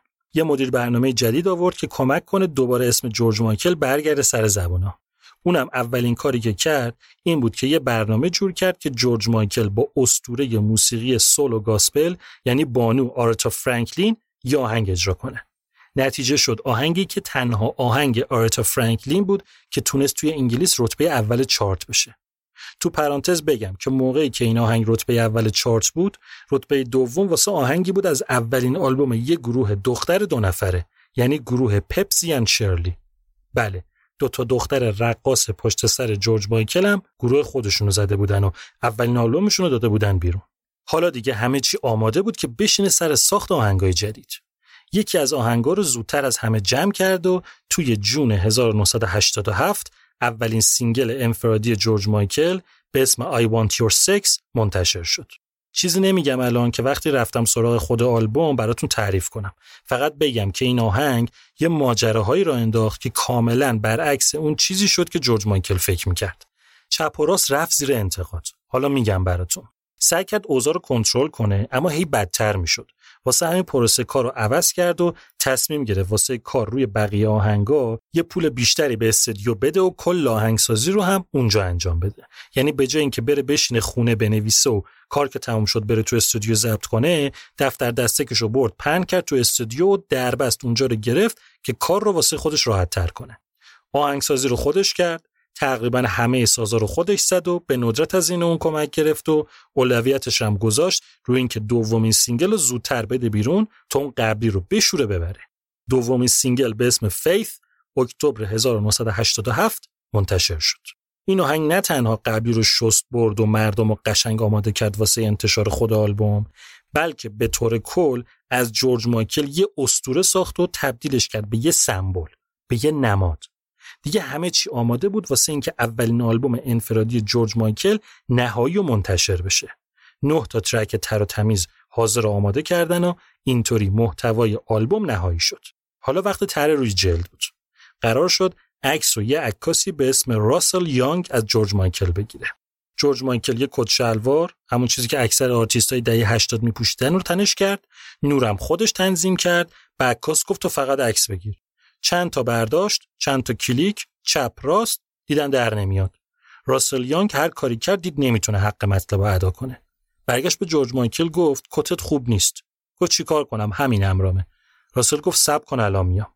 رفت و با یک کاپشن چرم مشکی برگشت. گفت اینو تنت کن. و اینطوری یکی از تاریخی ترین عکسای روی جلد یه آلبوم نهایی شد. جورج مایکل نیمرخ کت چرم تنش و زیرش چیزی تنش نیست با دو تا دستش یقه کت رو گرفته و با دست راستش یکم کشتش بالا. موهای معروفش معلوم نیست اما تحریش داره و از گوش چپش یه گوشواره صلیب شکل آویزونه. این تصویر شد نماد جورج مایکل تا ابد. تو پرانتز بگم بعد از انتشار آلبوم تا مدتها تحریش که تا اون موقع نشونه شلختگی و کثیفی بود اومد توی مد و تولید کننده ماشین اصلاح از مانور دادن روی این قضیه میلیون ها دلار پول درآوردن. روی تر جلد آلبوم پایین سمت چپ گنده اسم آلبوم رو نوشتن زیرش کوچیکتر اسم جورج مایکل و زیر اون اگه دقت کنین پنج تا سمبل کمرنگ کشیدن که به ترتیب نماد ایمان، موسیقی، پول، مذهب و عشقه. و در نهایت اولین سولو آلبوم جورج مایکل به اسم فیث ایمان 3 اکتبر 1987 منتشر شد.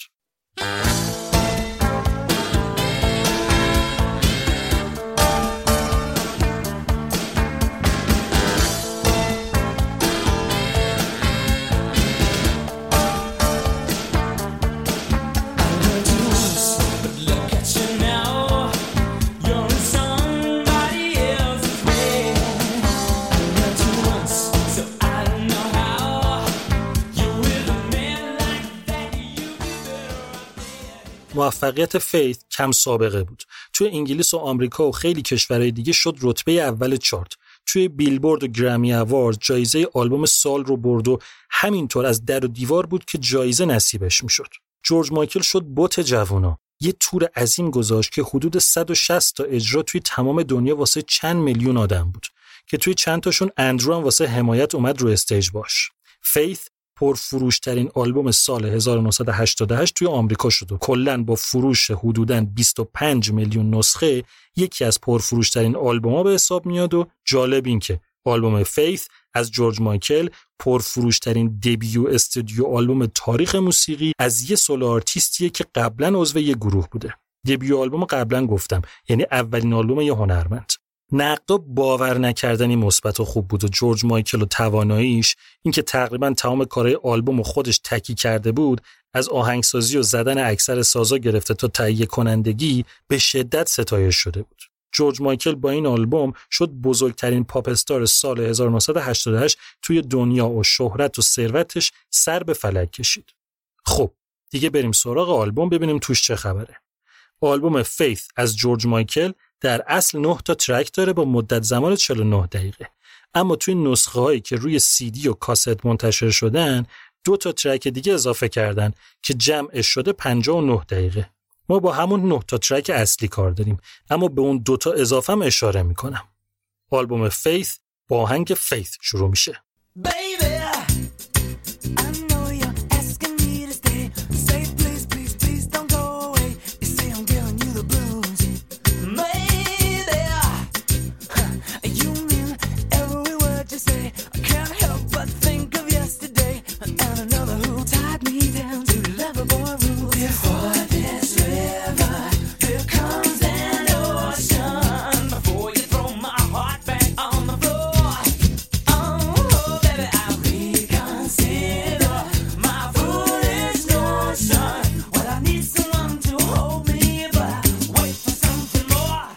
اگه یادتون باشه گفتم اولین single آلبوم یعنی I Want Your Sex که منتشر شد کلی واسه جورج مایکل جنجال درست کرد.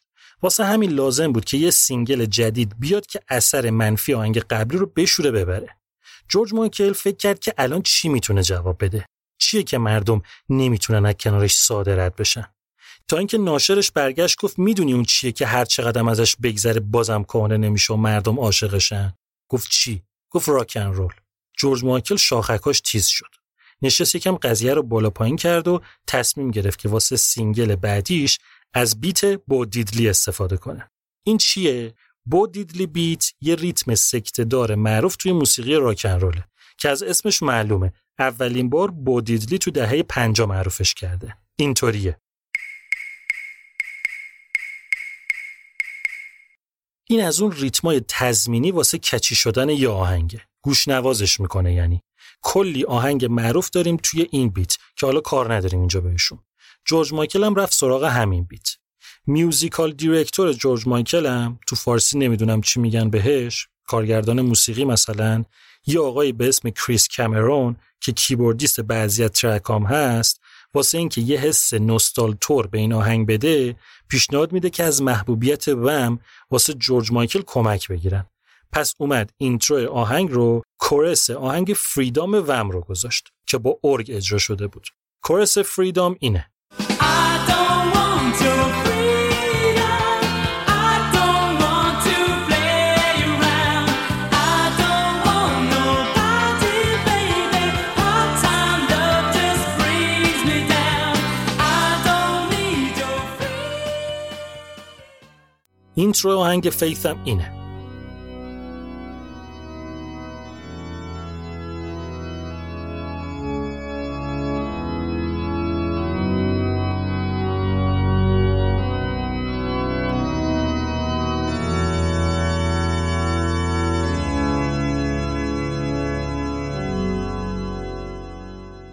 جالب اینه که قبل از انتشار این single آهنگ Where the Streets Have No Name گروه U2 منتشر شده بود که اونم intro ش یه همچین مدل ارگی بود. میگن که جورج مایکل تو intro ی Faith از همین آهنگ U2 الهام گرفته. کسی اینو تایید نکرده البته اما نظر زمانبندی جور در میاد. خب پس موزیک با همین فرمون نهایی شد. حالا یه lyrics درست حسابی می‌خواست که از اونایی بشه که مردم زمزمه می‌کنن. جورج مایکل رفت سراغ یکی از داغترین سوژه های موسیقی. پسری که عاشق یه دختریه و باهاش به مشکل خورده. واسه همین از این عشق می‌خواد بیاد بیرون و ایمان داره یعنی فیث داره که اتفاقای بهتری واسش رقم می‌خوره. واسه نوشتن لیریکس هم از تجربه های شکست خورده خودش کمک گرفت. این رو هم در نظر بگیرین که اینجا هنوز جورج مایکل اعلام نکرده که همجنسگراست. حالا چی کم بود؟ یه موزیک ویدیویی درست درمون. اول ویدیو یه jukebox رو می‌بینیم از این دستگاهی که تو کافه رستورانهای خارجی هست که سکه میندازن توش یه دکمه می‌زنن یه صفحه میاد رو دستگاه موزیک پخش می‌کنه. تو ویدیو این jukebox چی پخش می‌کنه؟ single قبلی جورج مایکل یعنی I want your sex. دقیقا هم تا اونجایی پخش میشه که میگه I want your دیگه سکسشو نمیگه. تو این مایه ها که بابا ببینین خودم وسطش قطع کردم یه چی دیگه بذارم دیگه گیر ندین به اون. بعد جورج مایکل رو می‌بینیم. شلوار لیوایز آبی کت چرم مشکی تریش عینک ریبن گوشواره صلیب بوت کابایی گیتارم گرفته دستش. یه جاهایش همه تصویر سیاسفیده به جز شلوار جینش که آبیه. یعنی اینو مردم می‌دیدن. استایلش حرکاتش اداهاش. این مدل آهنگ و این مدل آواز رو هم تا حالا کسی از جورج مایکل نشنیده بود. دخترها علنی پسرا یواشکی قش می‌کردن براش. ویدیو این آهنگ شد تصویر جاودانه جورج مایکل و اونو تبدیل کرد به نماد مردانگی به مظهر سکسی بودن و سمبل جذابیت. این آهنگ بود که سرنوشت هنری جورج مایکل 24 ساله و آلبومی که قرار بود یه ماه بعد از single منتشر بشه رو به کل عوض کرد. یه تیکه دیگه رو گوش کنین که بریم track بعدی. Yes,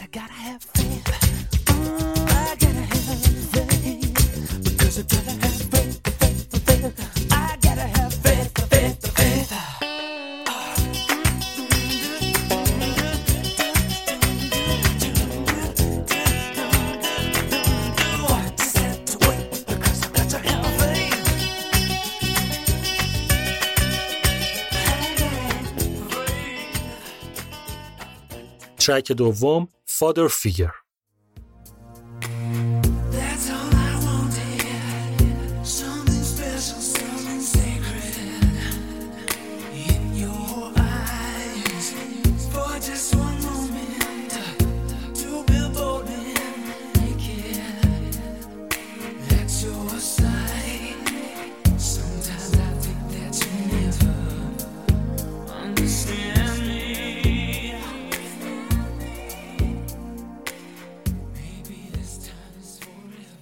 Father Figure چهارمین single آلبومه که یه ماه بعد از آلبوم جدا منتشر شد و تونست یه شتاب عجیب به فروش آلبوم توی ابتدای سال 1988 بده. یه پاپ ballad عالی که یه جاهایش از موسیقی شرقی به طور مشخص موسیقی مصری تاثیر گرفته و توی آواز کرش موسیقی gospel رو هم می‌تونیم بشنویم. البته کلی حرف و حدیث همون موقع که گی بودن جورج مایکل معلوم نبود و هم بعدش پشت این آهنگ بود قضیه این بود که lyrics آهنگ در مورد یه عشق آتشین و پر از رابطه فیزیکیه که از زبون یه آدم جا افتاده خونده شده. Father Figure یعنی مثل پدر یعنی آدمی که می‌تونه جای بابای کسی باشه. chorus آهنگ میگه من میشم مثل پدرت دستای کوچیکتو بذار تو دستم. من میشم مثل معلم و نصیحت کننده تو هر چی که بهش فکر کنی. من به اندازه کافی تا حالا گناه کردم. من کسی میشم که تا ابد عاشقت میمونه. خب کلا این چیزیه که واقعا هم می‌تونه خیلی دو پهلو باشه. اگه اینو یه خواننده 60 ساله میخون می‌گفتیم مثلا داره واسه یه دختر 20 21 ساله می‌خونه. مشکلی نداشت. اما جورج مایکل 24 سالش بود. هیچ وقت جورج مایکل هیچ حرفی در مورد اینکه مخاطب این آهنگ کیه نزد. اما اون موقع متهمش کردن که واسه یه دختر بچه 7 8 ساله آهنگو خونده و بعدا هم گفتن که واسه یه پسر بچه این آهنگو نوشته. واسه این آهنگ یه ویدیو درست کردن که توش جورج مایکل نقش یه راننده تاکسی رو بازی می‌کنه. با همون تریش همون عینک ریبن همون گوشواره صلیب و همون کت چرم. نقش دختر ویدیو رو هم تانیا هارکورت بازی می‌کنه که مدل و بازیگر بوده. تانیا اون موقع 21 سالش بوده. یعنی جورج مایکل 24 ساله نمی‌تونست جای باباش باشه. حالا به هر حال توی این ویدیو خواستن نشون بدن که منظور اونی نبوده که ملت فکر کردن. این ویدیو که یکی از دوتا کارگردانش خود جورج مایکل بوده جایزه بهترین کارگردانی ویدیو رو توی مراسم MTV ویدیو میوزیک اواردز سال 88 برنده شد. یه تیکه دیگه بشنویم بریم بعدی.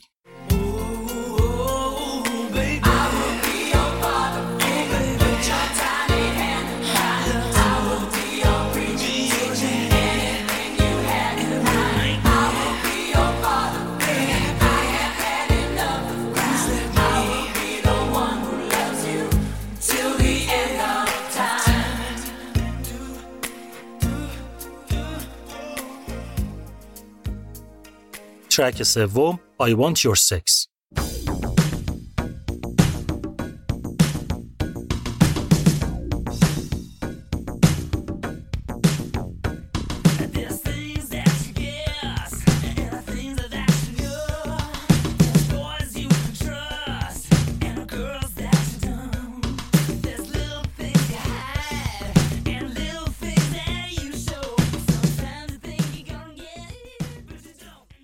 اینم آهنگ ماجراساز آلبوم. همون اولین single ی که کلی دردسر درست کرد.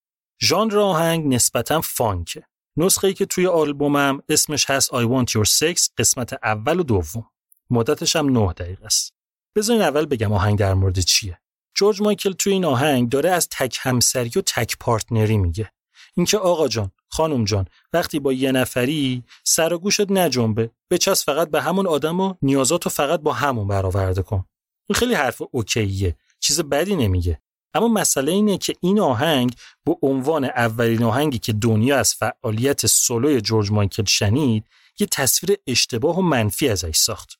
چرا؟ بذارین یه مثال بزنم قبلش. آهنگ Born in the USA متولد آمریکا یکی از معروفترین آهنگای آقای رئیس یعنی جناب بروس اسپرینگستینه. یه نگاه به اسم آهنگ بندازین متولد آمریکا. اولین تصویری که تو ذهنمون میاد اینه که یه آهنگ میهن پرستانه سفت و محکم آمریکاییه. اما وقتی بشنویمش می‌فهمیم که اتفاقا ضد آمریکاست. داره واسه جنگ ویتنام از آمریکا انتقاد می‌کنه. الان گرفتین می‌خوام چی بگم؟ اینکه اسم این آهنگ جورج مایکل I want your sex این حس رو به مردم داد که داره از بیقیدی جنسی میگه. یعنی آهنگ قبل از شنیده شدنش فقط از روی اسمش قضاوت شد. حالا شما موقعیت رو تصور کن. الان کیه 1987 یعنی درست موج ایدز حراسی شروع شده و افتاده به جون انگلیس. قضیه هنوز خیلی تازه است. هیچکی چی نمی‌دونه. مرد شورا جسدایی که از ایدز مردن رو قبول نمی‌کنن. پلیس توی خیابون لباس و ماسک محافظ میپوشه که یه وقت ایدز نگیره. از همه بدتر اینکه کسی به ایدز ایدز نمیگه. میگن تاون گی ها حالا شما تصور کن. یکی بیاد بگه پاشو برو با هر کی دم دستت اومد بخواب. نگفته بودا بنده خدا اما مردم اینطوری فکر کرده بودن. واسه همین جورج مایکل هم متهم شد به بیمسئولیتی هم به به خطر انداختن جامعه. این وسط ویدیوی آهنگم به این حرفا دامن زد. یعنی یه چیزی ساخته بودن که وقتی ملت میشستن پاش دیگه درست نمیشیندن جورج مایکل داره چی میگه. چهار چشمی می‌رفتن تو ویدیو. کلا این ویدیو اگه یکی دو قدم دیگه جلو می‌رفت می‌شد soft porn جورج مایکل یه جاش رو بدن برهنه مدلی که تو این ویدیوه با ماتیک می نویسه explore monogamy یعنی بگرد دنبال تک همسری. اما کسی اونقدر به این توجه نمی‌کنه که چی می نویسه اینو می‌بینن که اصلا این چه حرکتی آخه. تلویزیون انگلیس همون اول پخشش رو به کل ممنوع کرد. پخش رادیوی آهنگم تو طول روز ممنوع شد و فقط می‌تونست بین 9 شب تا 6 صبح پخش بشه. یعنی با این اتفاق جورج مایکل درصد زیاد مخاطباش از دست می‌داد. یکم بعدش که کلا پخش آهنگ تو کل روز ممنوع شد. عجیبم اون موقع نیاز داشت به دیده شدن. خودش تنها بود دیگه. کار جدید قیافه جدید استایل جدید قشنگ موضوع رفته بود رو مخش. دید اینطوری نمیشه؟ گفت مثل همیشه خودم باید کنترل دست بگیرم. اومد چیکار کرد؟ از روی ویدیو چند صد تا کپی کرد داد به کافه و کلابا و بارا. گفت تلویزیون پخشش ممنوعه که خودش بخواد پخش کنه که ممنوع نیست. یه بیانیه هم داد تا اطلاع ثانوی اجازه پخش هیچ کدوم از کاراشو به بیبیسی نمیده. کار آخری هم که کرد این بود که پیشنهاد داد که بیاد توی برنامه جاناتان راس توی چنل فور بیاد توضیح بده در مورد آهنگ. رفت و کلی حرف متفرقه و حاشیه‌ای زدن و وسطاش از این آهنگ گفت و گفت که مردم آهنگو فقط میشنون گوش نمی‌کنن ببینن چی دارم میگم ولی نتیجه برعکس شد. اونقدر وزن حرفای حاشیه‌ای پررنگ بود که خودش جنجالای دیگه درست کرد و ماجرای آهنگ رفت به حاشیه. اینجا بود که دید دیگه فایده نداره و رفت سراغ این که زودتر single دومو بده بیرون که میشه همون آهنگ اول آلبوم. یه چیز دیگه هم بگم و برم سراغ آهنگ بعدی. یادتونه گفتم توی نسخه ای که روی سیدی و کاست زدن دو تا track اضافه کردن؟ یکی از اون دوتا قسمت سوم همین آهنگه. یعنی اگه سه تاشون رو بذاری کنار هم میشه یه track 13 دقیقه‌ای. بخش اول اسمش هست Lust یعنی شهوت. بخش دوم اسمش هست براس این لاو یعنی بیشرمی در عشق. بخش سوم اسمش هست Last Request درخواست آخر. موزیک ویدیو فقط واسه بخش اول ساخته شد. دوتای اولی چسبیدن به هم. شدن ترک سوم آلبوم. سومی یه بونس ترکه که فقط توی سیدی و کاست گذاشتنش. یه تیکه. از بخش سوم رو گوش کنیم بریم ترک بعدی.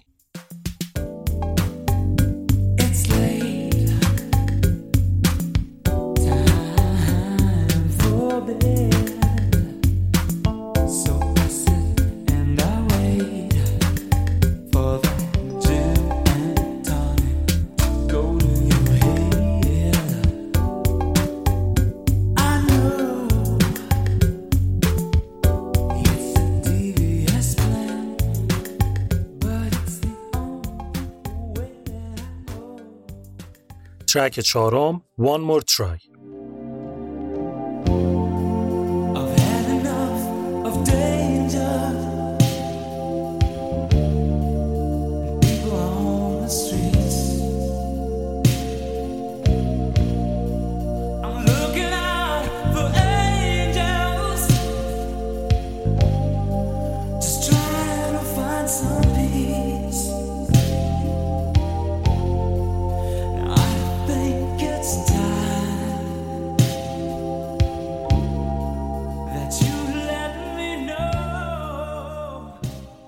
One More Try یکی از دوست داشتنی ترین آهنگای جورج مایکله که از زمان انتشارش تا الان دل خیلی رو برده. توی این آهنگ که یه پاپ بلد با خمیرمایه موسیقی سوله ما از تردید آدمی میشنویم که به خاطر شکستای احساسی زیادی که خورده شک داره که باید وارد یه رابطه جدید بشه یا رابطه قدیمی از دست رفته رو زنده کنه. جورج مایکل تو این آهنگ خسته شده. از عشق دادن و چیزی به جاش نگرفتن. از اینکه بقیه رو می‌بینه که خوشحالن و دارن توی آرامش زندگی می‌کنن. تا ته آهنگ مدام از این تردید میگه. اما توی خط آخر پیام اصلی آهنگ که همون اسم آهنگه رو به زبون میاره. میگه که شاید. یه بار دیگه سعی بکنم. انگار که یهو نظرش عوض شده باشه و بخواد یه فرصت دوباره به خودش بده. یه نکته جالب اینه که جورج مایکل کسی که مخاطب این آهنگه رو تیچر یعنی معلم صدا می‌کنه. کل متن رو نگاه بکنیم متوجه میشیم که منظورش معلم مدرسه نیست. داره از کسی میگه که انگار از آدم عاقلتر باشه بزرگتر باشه. چیز به آدم یاد بده. یعنی اون ماجرایی که توی آهنگ فادر فیگر بود که به نظر میومد واسه یه عشق خیلی کوچیکتر از خودش داره می‌خونه اینجا برعکس به نظر میاد داره برای یه عشق خیلی بزرگتر می‌خونه. این از اون آهنگایی که وقتی سینگلش اومد دوباره فروش آلبوم خیز برداشت. از اون ور ولی پخش رادیویی آهنگ محدود شد فقط به برنامه‌هایی که لاف سانگ پخش می‌کردن. چون هم تمپوی آهنگ خیلی پایین بود هم مدت زمان 6 دقیقه بود. این آهنگ یه ویدیوی خیلی ساده هم داره که تونی اسکات خدا بیامرز برادر ریدلی اسکات کارگردانیش کرده. یه تیکه دیگه رو بشنویم و بریم بعدی.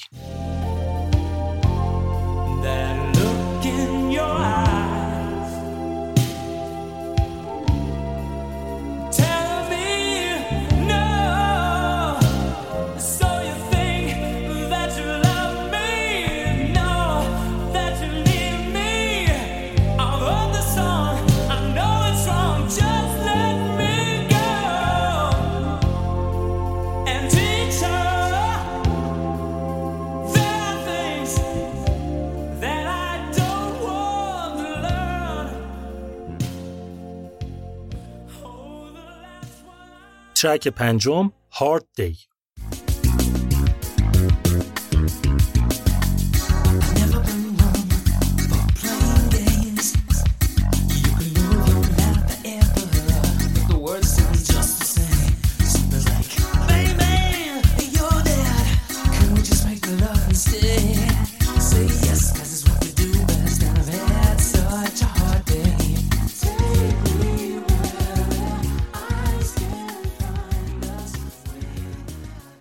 ژانر این آهنگ پاپ funk fusion ه که از اون ژانرهای لوس و بیمزه مخصوص دهه 80 Hard Day سومین single آلبوم بود که دقیقا روز انتشار آلبوم جداگونه منتشر شد. ویدیو هم نداره.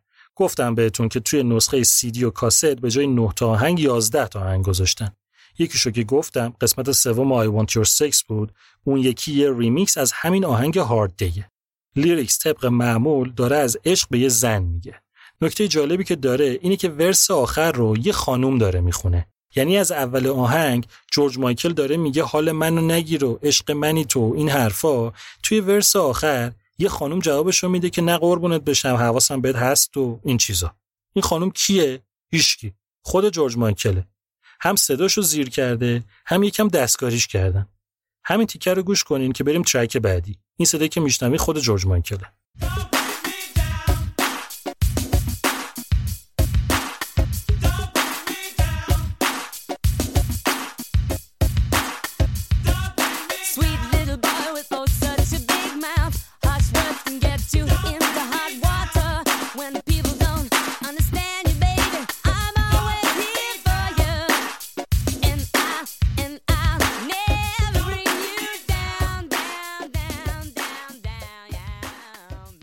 ترک ششم Hand to Mouth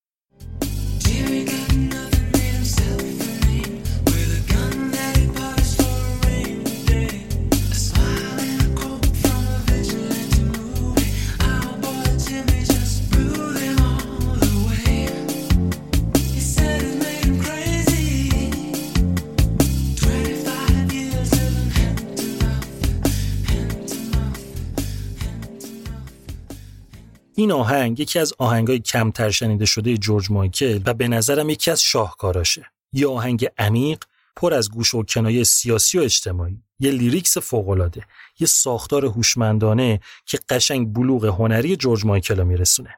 این از اون آهنگاست که آدم فکر می‌کنه می‌فهمه اما هرچی بیشتر فکر می‌کنه می‌بینه که کمتر می‌فهمه Hand to Mouth یکی از دو تا آهنگ آلبومه که به صورت single منتشر نشده هند تو ماوث یه اصطلاحه که میشه یه چیزی تو مایه های بخور نمیر ما. یعنی آدم فقط به فکر نیازهای اولیش باشه چون پول نداره نمی‌تونه به آینده یا چیزهای دیگه فکر کنه. نمی‌خوام لیریکس این آهنگو خط به خط بگم فقط یه تصویر کلی بهتون بدم که اگه خواستین خودتون برین دنبالش. توی ورس اول جورج مایکل از یه آدم فقیر میگه به اسم جیمی که هیچی نداره. یه بدبخت به تمام معناست. برای همین چند نفر رو می‌کشه که واسه خودش کسی بشه. اما آخر سر همون آدم بدبخته مونتا توی زندان. توی ورس دوم از یه فاحشه میشنویم که نمی‌خواد دخترش رو نگه داره چون میترسه که آینده شبیه خودش بشه. پس اونو جلوی خونه یه آدم پولدار می‌ذاره و میره. جلوی در سفید یه خونه بزرگ. و خودش در نهایت میمیره. ربط این زن رو به مرد ورس اول نمی‌فهمیم اما ممکنه پدر این بچه همون جیمی باشه. توی ورس سوم از مردمی میگه که آمریکا رو مدینه فاضله می‌دونن. اما آمریکا جایی نیست که با آدمای فقیر توجه بشه و اونا اونجا نامرئی توی ورس چهارم از نسلی میگه که اونقدر درگیر زندگی بخور و نمیر خودشونن که آدمای دیگر رو فراموش می‌کنن که فقیرا به خاطر دیده نشدن بیشتر فقیر میشن و هیچکی هم خیال نداره بهشون اهمیت بده. توی ورس پنجم ادامه ورس سوم رو میشنویم که تو زمان رفته جلو. اون دختری که جلوی در سفید یه خونه بزرگ رها شده بود. حالا شده یه خانوم سفید بزرگ و تن فروشی می‌کنه.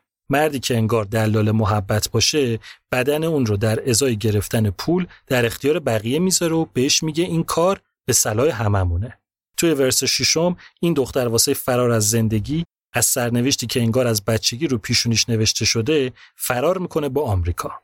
اما در نهایت اونجا میشه یه فاحشه که با آدمای پولدار آمریکایی سرویس میده. حالا اینه که گفتم و یه لحظه بذارین کنار. بیاین بریم سراغ ورس پنجم دوباره. اون سالا موقعی بود که مارگارت تاچر نخست وزیر انگلیس بود که می‌خواست اقتصاد انگلیس رو نجات بده و انگلیس رو به کمک آمریکا تبدیل به یه آمریکای کوچیک کنه. حالا ورس پنجم رو اینطوری بیاین ببینیم که اون خانم سفید بزرگ مارگارت تاچره در سفید خونه بزرگ کاخ سفیده اون مرد بزرگی که زن باهاش حرف می‌زنه رانالد ریگانه. کاملا معنی میده و جور در میاد. حالا باز اینو بذارین کنار. بیاین اینطوری ببینیم ورس پنجمو. که اون زن سفید بزرگ مجسمه آزادیه که درست رنگش سفید نیست اما یه زن سفید پوسته. اون مرد بزرگ رئیس جمهور آمریکاست و کنایه کل این قسمت برمیگرده به توهم آزادی و برابری تو آمریکا. این رو هم بذاریم کنار بقیه lyrics اینم معنی میده. واسه همینه که میگم این از اون lyrics هاست که میشه معانی مختلفی توش پیدا کرد. یه تیکه دیگه گوش کنیم و بریم بعدی. I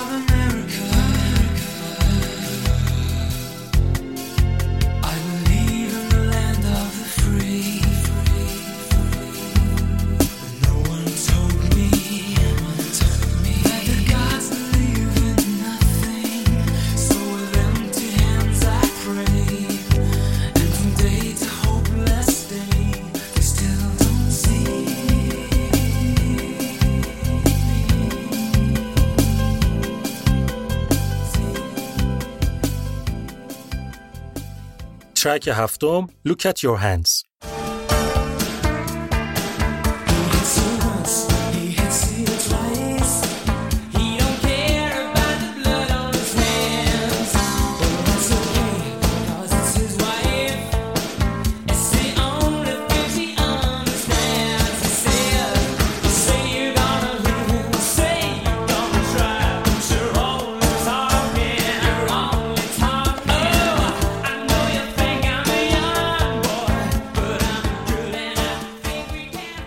این تنها آهنگ این آلبومه که در کنار جورج مایکل به دیوید آستین هم کردیت شده.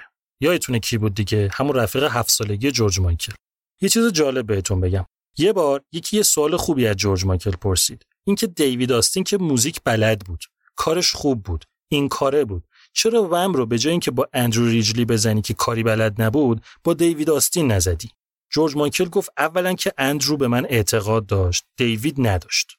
دوما که اون از من بدتر می‌خواست همه چی تحت کنترلش باشه. احتمالا سر یه هفته هم دیگر رو میکشتیم. حالا خلاصه Look at your hands دومین آهنگ آلبومه که به شکل single منتشر نشده. با اینکه آهنگ خوبیه اما جزو کارهای محبوب جورج مایکل نیست. اونم به خاطر lyrics شه. یه lyrics پر از کینه و انتقام از زبون مردی که واسه رابطه از دست رفتش داره می‌خونه. که حالا شوهر کرده و مرده. یه مست دائم الخمره که مدام زنه رو کتک میزن و دو تا بچه چاق و بیریخت دارن و خلاصه یه زندگی کسافتی داره که مثل خر توش گیر کرده. لیریکسش یکم کودکانه است. یه حس بدی میده به آدم. انگار که داره به خاطر بدبختی یه نفر دیگه ذوق می‌کنه و یه جورایی بهش میگه دیدی؟ اگه منو ول نکرده بودی الان حال روز دین نبود. خیلی چیز خاصی نداره. یه تیکه دیگه شو گوش کنیم بریم سراغ بعدی.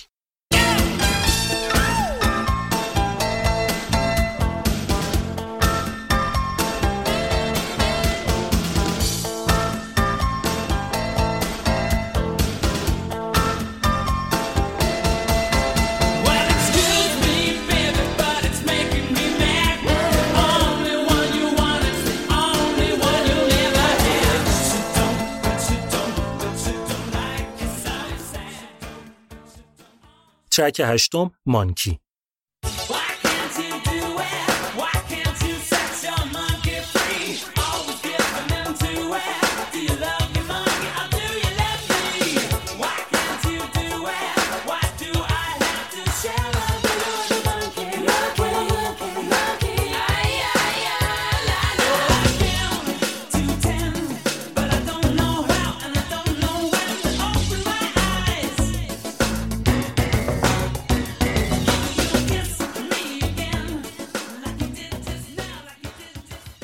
Monkey ششمین single آلبومه که حدوداً نه ماه بعد از انتشار آلبوم منتشر شد.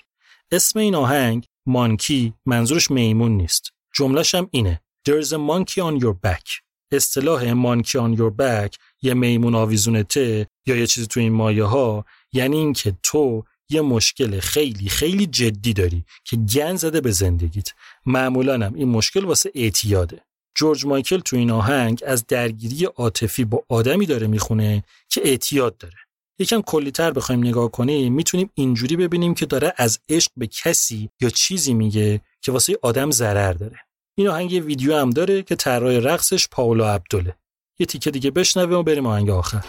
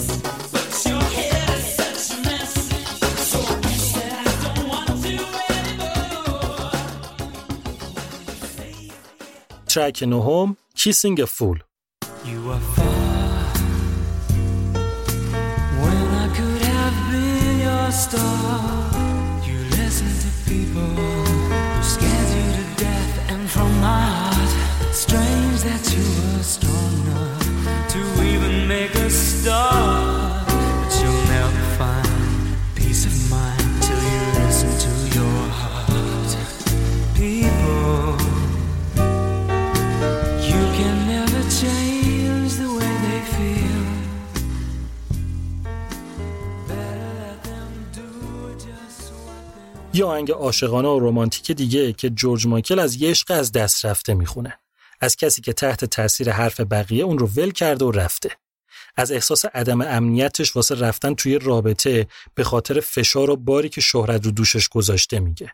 خیلیا این آهنگو که ممکنه به اون صورت هم نسبت به کارهای دیگه جورج مایکل شناخته شده نباشه بهترین کارش می‌دونن. اجرای آهنگ از نظر آواز و فراز و فروداش سخته. لیریکسش عمیق و احساسیه. موسیقی یه جز درست حسابی و گیراس و اینم یکی دیگه از نمونه های بلوغ هنری جورج مایکله این آهنگ اول فقط vocal بود و بعد روش موزیک اومده. یعنی جورج مایکل کل آهنگ رو توی یه برداشت بدون ساز خونده بعدا موسیقی بهش اضافه کرده. این رو هم بگم که اول قرار بود اسم همین track یعنی همین Kissing a Fool بشه اسم آلبوم. اما سر موفقیت single Faith تصمیم گرفتن اسم آلبوم بذارن فیث. یه تیکه دیگه بشنوین و تمومش کنیم.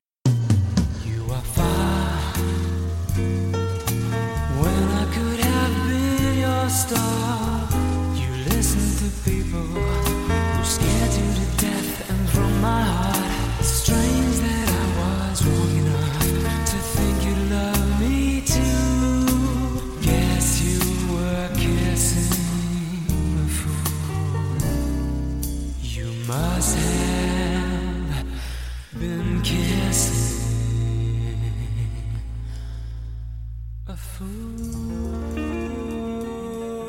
خب خیلی سریع ببینیم بعدش چی شد و این قسمت رو جمع کنیم. شهرت و محبوبیت و موفقیت جورج مایکل سر به فلک کشیده بود. اما نتیجه همه اینا شد غمگینی و خستگی بیشتر واسه جورج مایکل.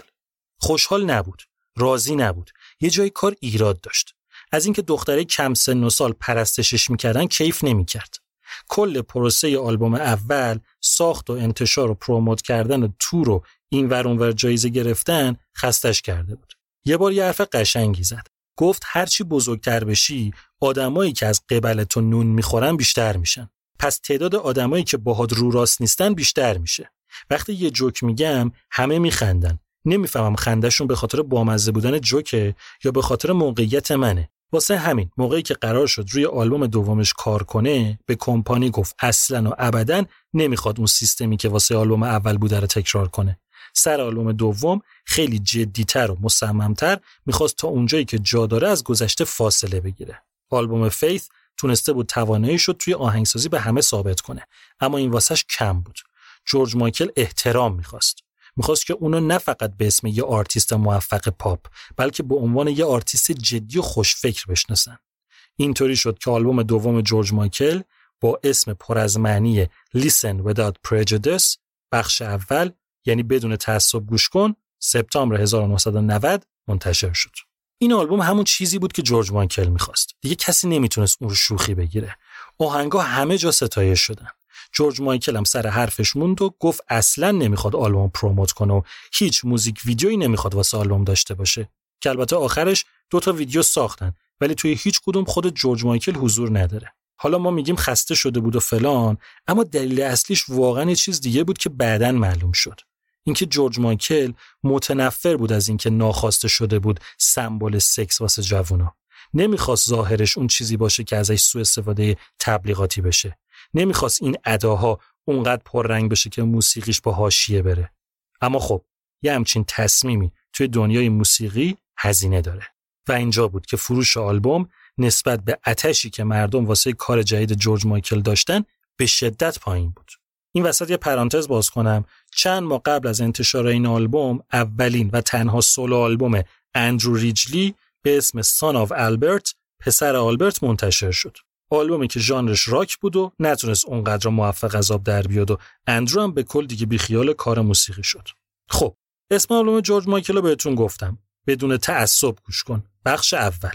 این یعنی باید یه بخش دومی هم بعدا دنبالش بیاد. اما نیومد. چرا؟ چون یه دعوای سخت حقوقی بین جورج مایکل و کمپانی سر آلبوم دوم را افتاد که کار به شکایت و دادگاه کشید. جورج مایکل می‌گفت اینا نتونستن درست آلبوم پروموت کنن. اونا می‌گفتن خودش نیامد ویدیو بسازیم.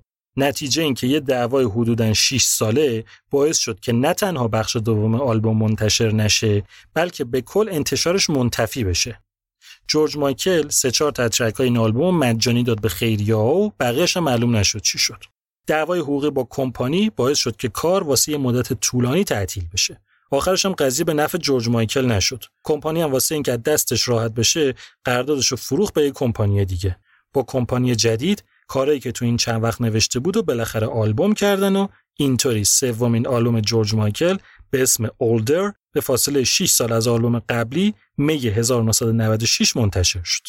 جورج مایکل توی Older واقعا بزرگتر شده بود. از سینتی سایزر فاصله گرفته بود. از موسیقی پاپ دور شده بود و بیشتر چسبیده بود به موسیقی soul و جاز.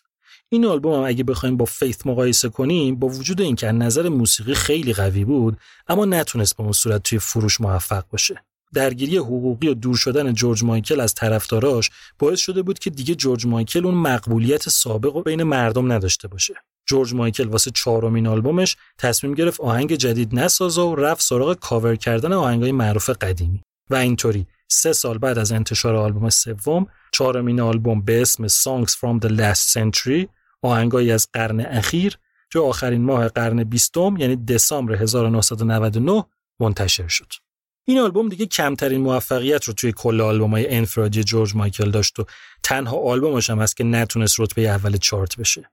جورج مایکل کار روی آلبوم پنجم رو شروع کرد و این وسط با کمپانی قبلیش آشتی کرد و دوباره برگشت همونجا و اینطوری پنجمین و آخرین آلبوم جورج مایکل مارچ 2004 به اسم پیشنس منتشر شد.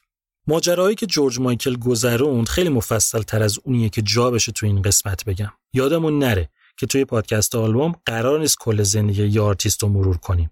یعنی تا اونجایی میریم جلو که برسیم به آلبومی که سوژه اصلیمونه. بعدش رو دیگه خیلی خلاصه میگم که فقط قضیه رو هوا نمونه. یه سری نکته در مورد زندگی جورج مایکل هست یه ویدیو گذاشتم تو کانال یوتیوب پادکست آلبوم که توش ده تا مورد از چیزایی که ممکنه در مورد جورج مایکل ندونین و توی پادکست بهش اشاره نکردم هم گفتم. لینکش رو می‌ذارم توی توضیحات. بریم ببینین که چیز جالبیه. یه چیز فقط اضافه کنم و تمامش کنم. جورج مایکل وقتی که نوجوان بود دختر دوست داشت. یعنی خودش اینطوری فکر می‌کرد. بعد که به بلوغ رسید احساس کرد که به سمت پسرها هم تمایل داره. این قضیه باعث شد که فکر کنه بایسکچواله. قضیه رو به شرلی و اندرو یکی از خواهراش گفت اما همشون گفتن فعلا به هیچ کی مخصوصا به مامان بابا چیزی نگو. تو دوران وم جورج مایکل با هر چی دختر دم دستش میومد میخوابید. اما باهاشون وارد رابطه جدی نمی‌شد. تا اینکه یه جا به این نتیجه رسید که درست نیست این کارو بکنه و کلا رابطه با دخترها رو تعطیل کرد. قضیه همینطور جلو رفت تا سال 92 یعنی وسط درگیری حقوقی. بالاخره وارد یه رابطه جدی با یه آقای برزیلی شد که طراح لباس بود. اون بنده خدا سر یه سال نشده به خاطر ایدز از دنیا رفت. جورج مایکل دو سه سالی با غم از دست دادن اون آقاه درگیر بود. مامانش هم فوت کرد، اوضاعش بدتر شد. سال 96 که آلبوم سوم منتشر کرد با یه آقای دیگه وارد رابطه شد که تو کار ورزش بود. تا بالاخره سال 1998 سر یه ماجرایی که توی یه مکان عمومی آبروریزی کرده بود و در حال کارش سکسی پلیس گرفته بودش که حالا با جزئیاتش کار نداریم بالاخره هم جنسگرا بودن جورج مایکل رسانه ای شد. با اون آقای ورزشکار 13 سال تو رابطه بود. بعد به هم زدن و چند سال بعدش با یه آقای آرایشگر وارد رابطه شد. این آقای آرایشگر کسی بود که صبح روز 25 دسامبر سال 2016 جسد جورج مایکل 53 ساله رو توی رخت خوابش پیدا کرد. علت مرگ نارسایی قلبی گزارش شد و این پایان استوره دهه 80 موسیقی پاپ بود که فقط فرصت کرد 5 تا آلبوم منتشر کنه و خیلی زودتر از اون که حقش باشه توی تاریخ موسیقی جا موند. It's like a conversation where no one stops to breathe. Is it my imagination? Or did God already leave the table? Such destruction and pure white castles in the sand. No time for introduction with all that money. چیزی که شنیدین بیستمین قسمت پادکست آلبوم بود. آلبوم من برجه برجسته نژاد می‌سازم. طراحی لوگو کاور با نیما جمالی بود و ضبط این قسمت رو کیارش بختیاری انجام داده. اول این قسمت گفتم که می‌خوام یه خبری بهتون بدم. پادکست آلبوم یه پروژه جانبی و مستقل را انداخته به اسم هیت بوم. توی هر قسمت هیت بوم من یه موضوع رو انتخاب می‌کنم و براش یه پلیلیست می‌سازم که 10 تا آهنگ داره. یعنی شما یه پلیلیست حدوداً 45 50 دقیقه‌ای داری که به سلیقه من درست شده. این هیت بوم‌ها کجا منتشر میشن؟ توی یه سایتی به اسم تیروبات. یه سایت جدید که قراره توش محتوا گذاشته بشه. tirobot.com. لینکش رو می‌ذارم توی توضیحات. اما این ماجرا یه فرق مهم داره. این که برخلاف پادکست که کاملا مجانی می‌تونین گوش کنین، برای دانلود هیتبوما یا کلا محتوایی که روی سایت تیروباده باید یه مبلغ ریز و کوچولو پرداخت کنین. یعنی در اصل دارین با خرید هیتبوم هم نشون میدین که برای وقت و سلیقه و انرژی که برای تهیهش گذاشته میشه ارزش قائلین. همین که دارین کلا یه جورایی از تولید محتوا حمایت می‌کنین. ممنون که حواستون به آلبوم هست. ممنون که توی سایت حامی باش از پادکست آلبوم حمایت مالی می‌کنین. ممنون که کانال یوتیوب رو دنبال می‌کنین و ممنون که توی تلگرام و اینستاگرام و توییتر و وبسایت کنار آلبوم هستین. آهنگای آلبومی که در مورد شنیدین رو یکی دو روز بعد از انتشار این قسمت می‌تونین از کانال تلگرام آلبوم دانلود کنین. همه لینک هایی که لازمه دم دستتون باشه توی توضیحات این قسمت هست. ممنون از اسپانسر این قسمت اپلیکیشن مایکت اپلیکیشن همراه کارت و وبسایت کارنامه. دلمون شاد اعتماد به نفسمون بالا و رفاقتامون جاودان. بیستمین آلبوم تموم شد.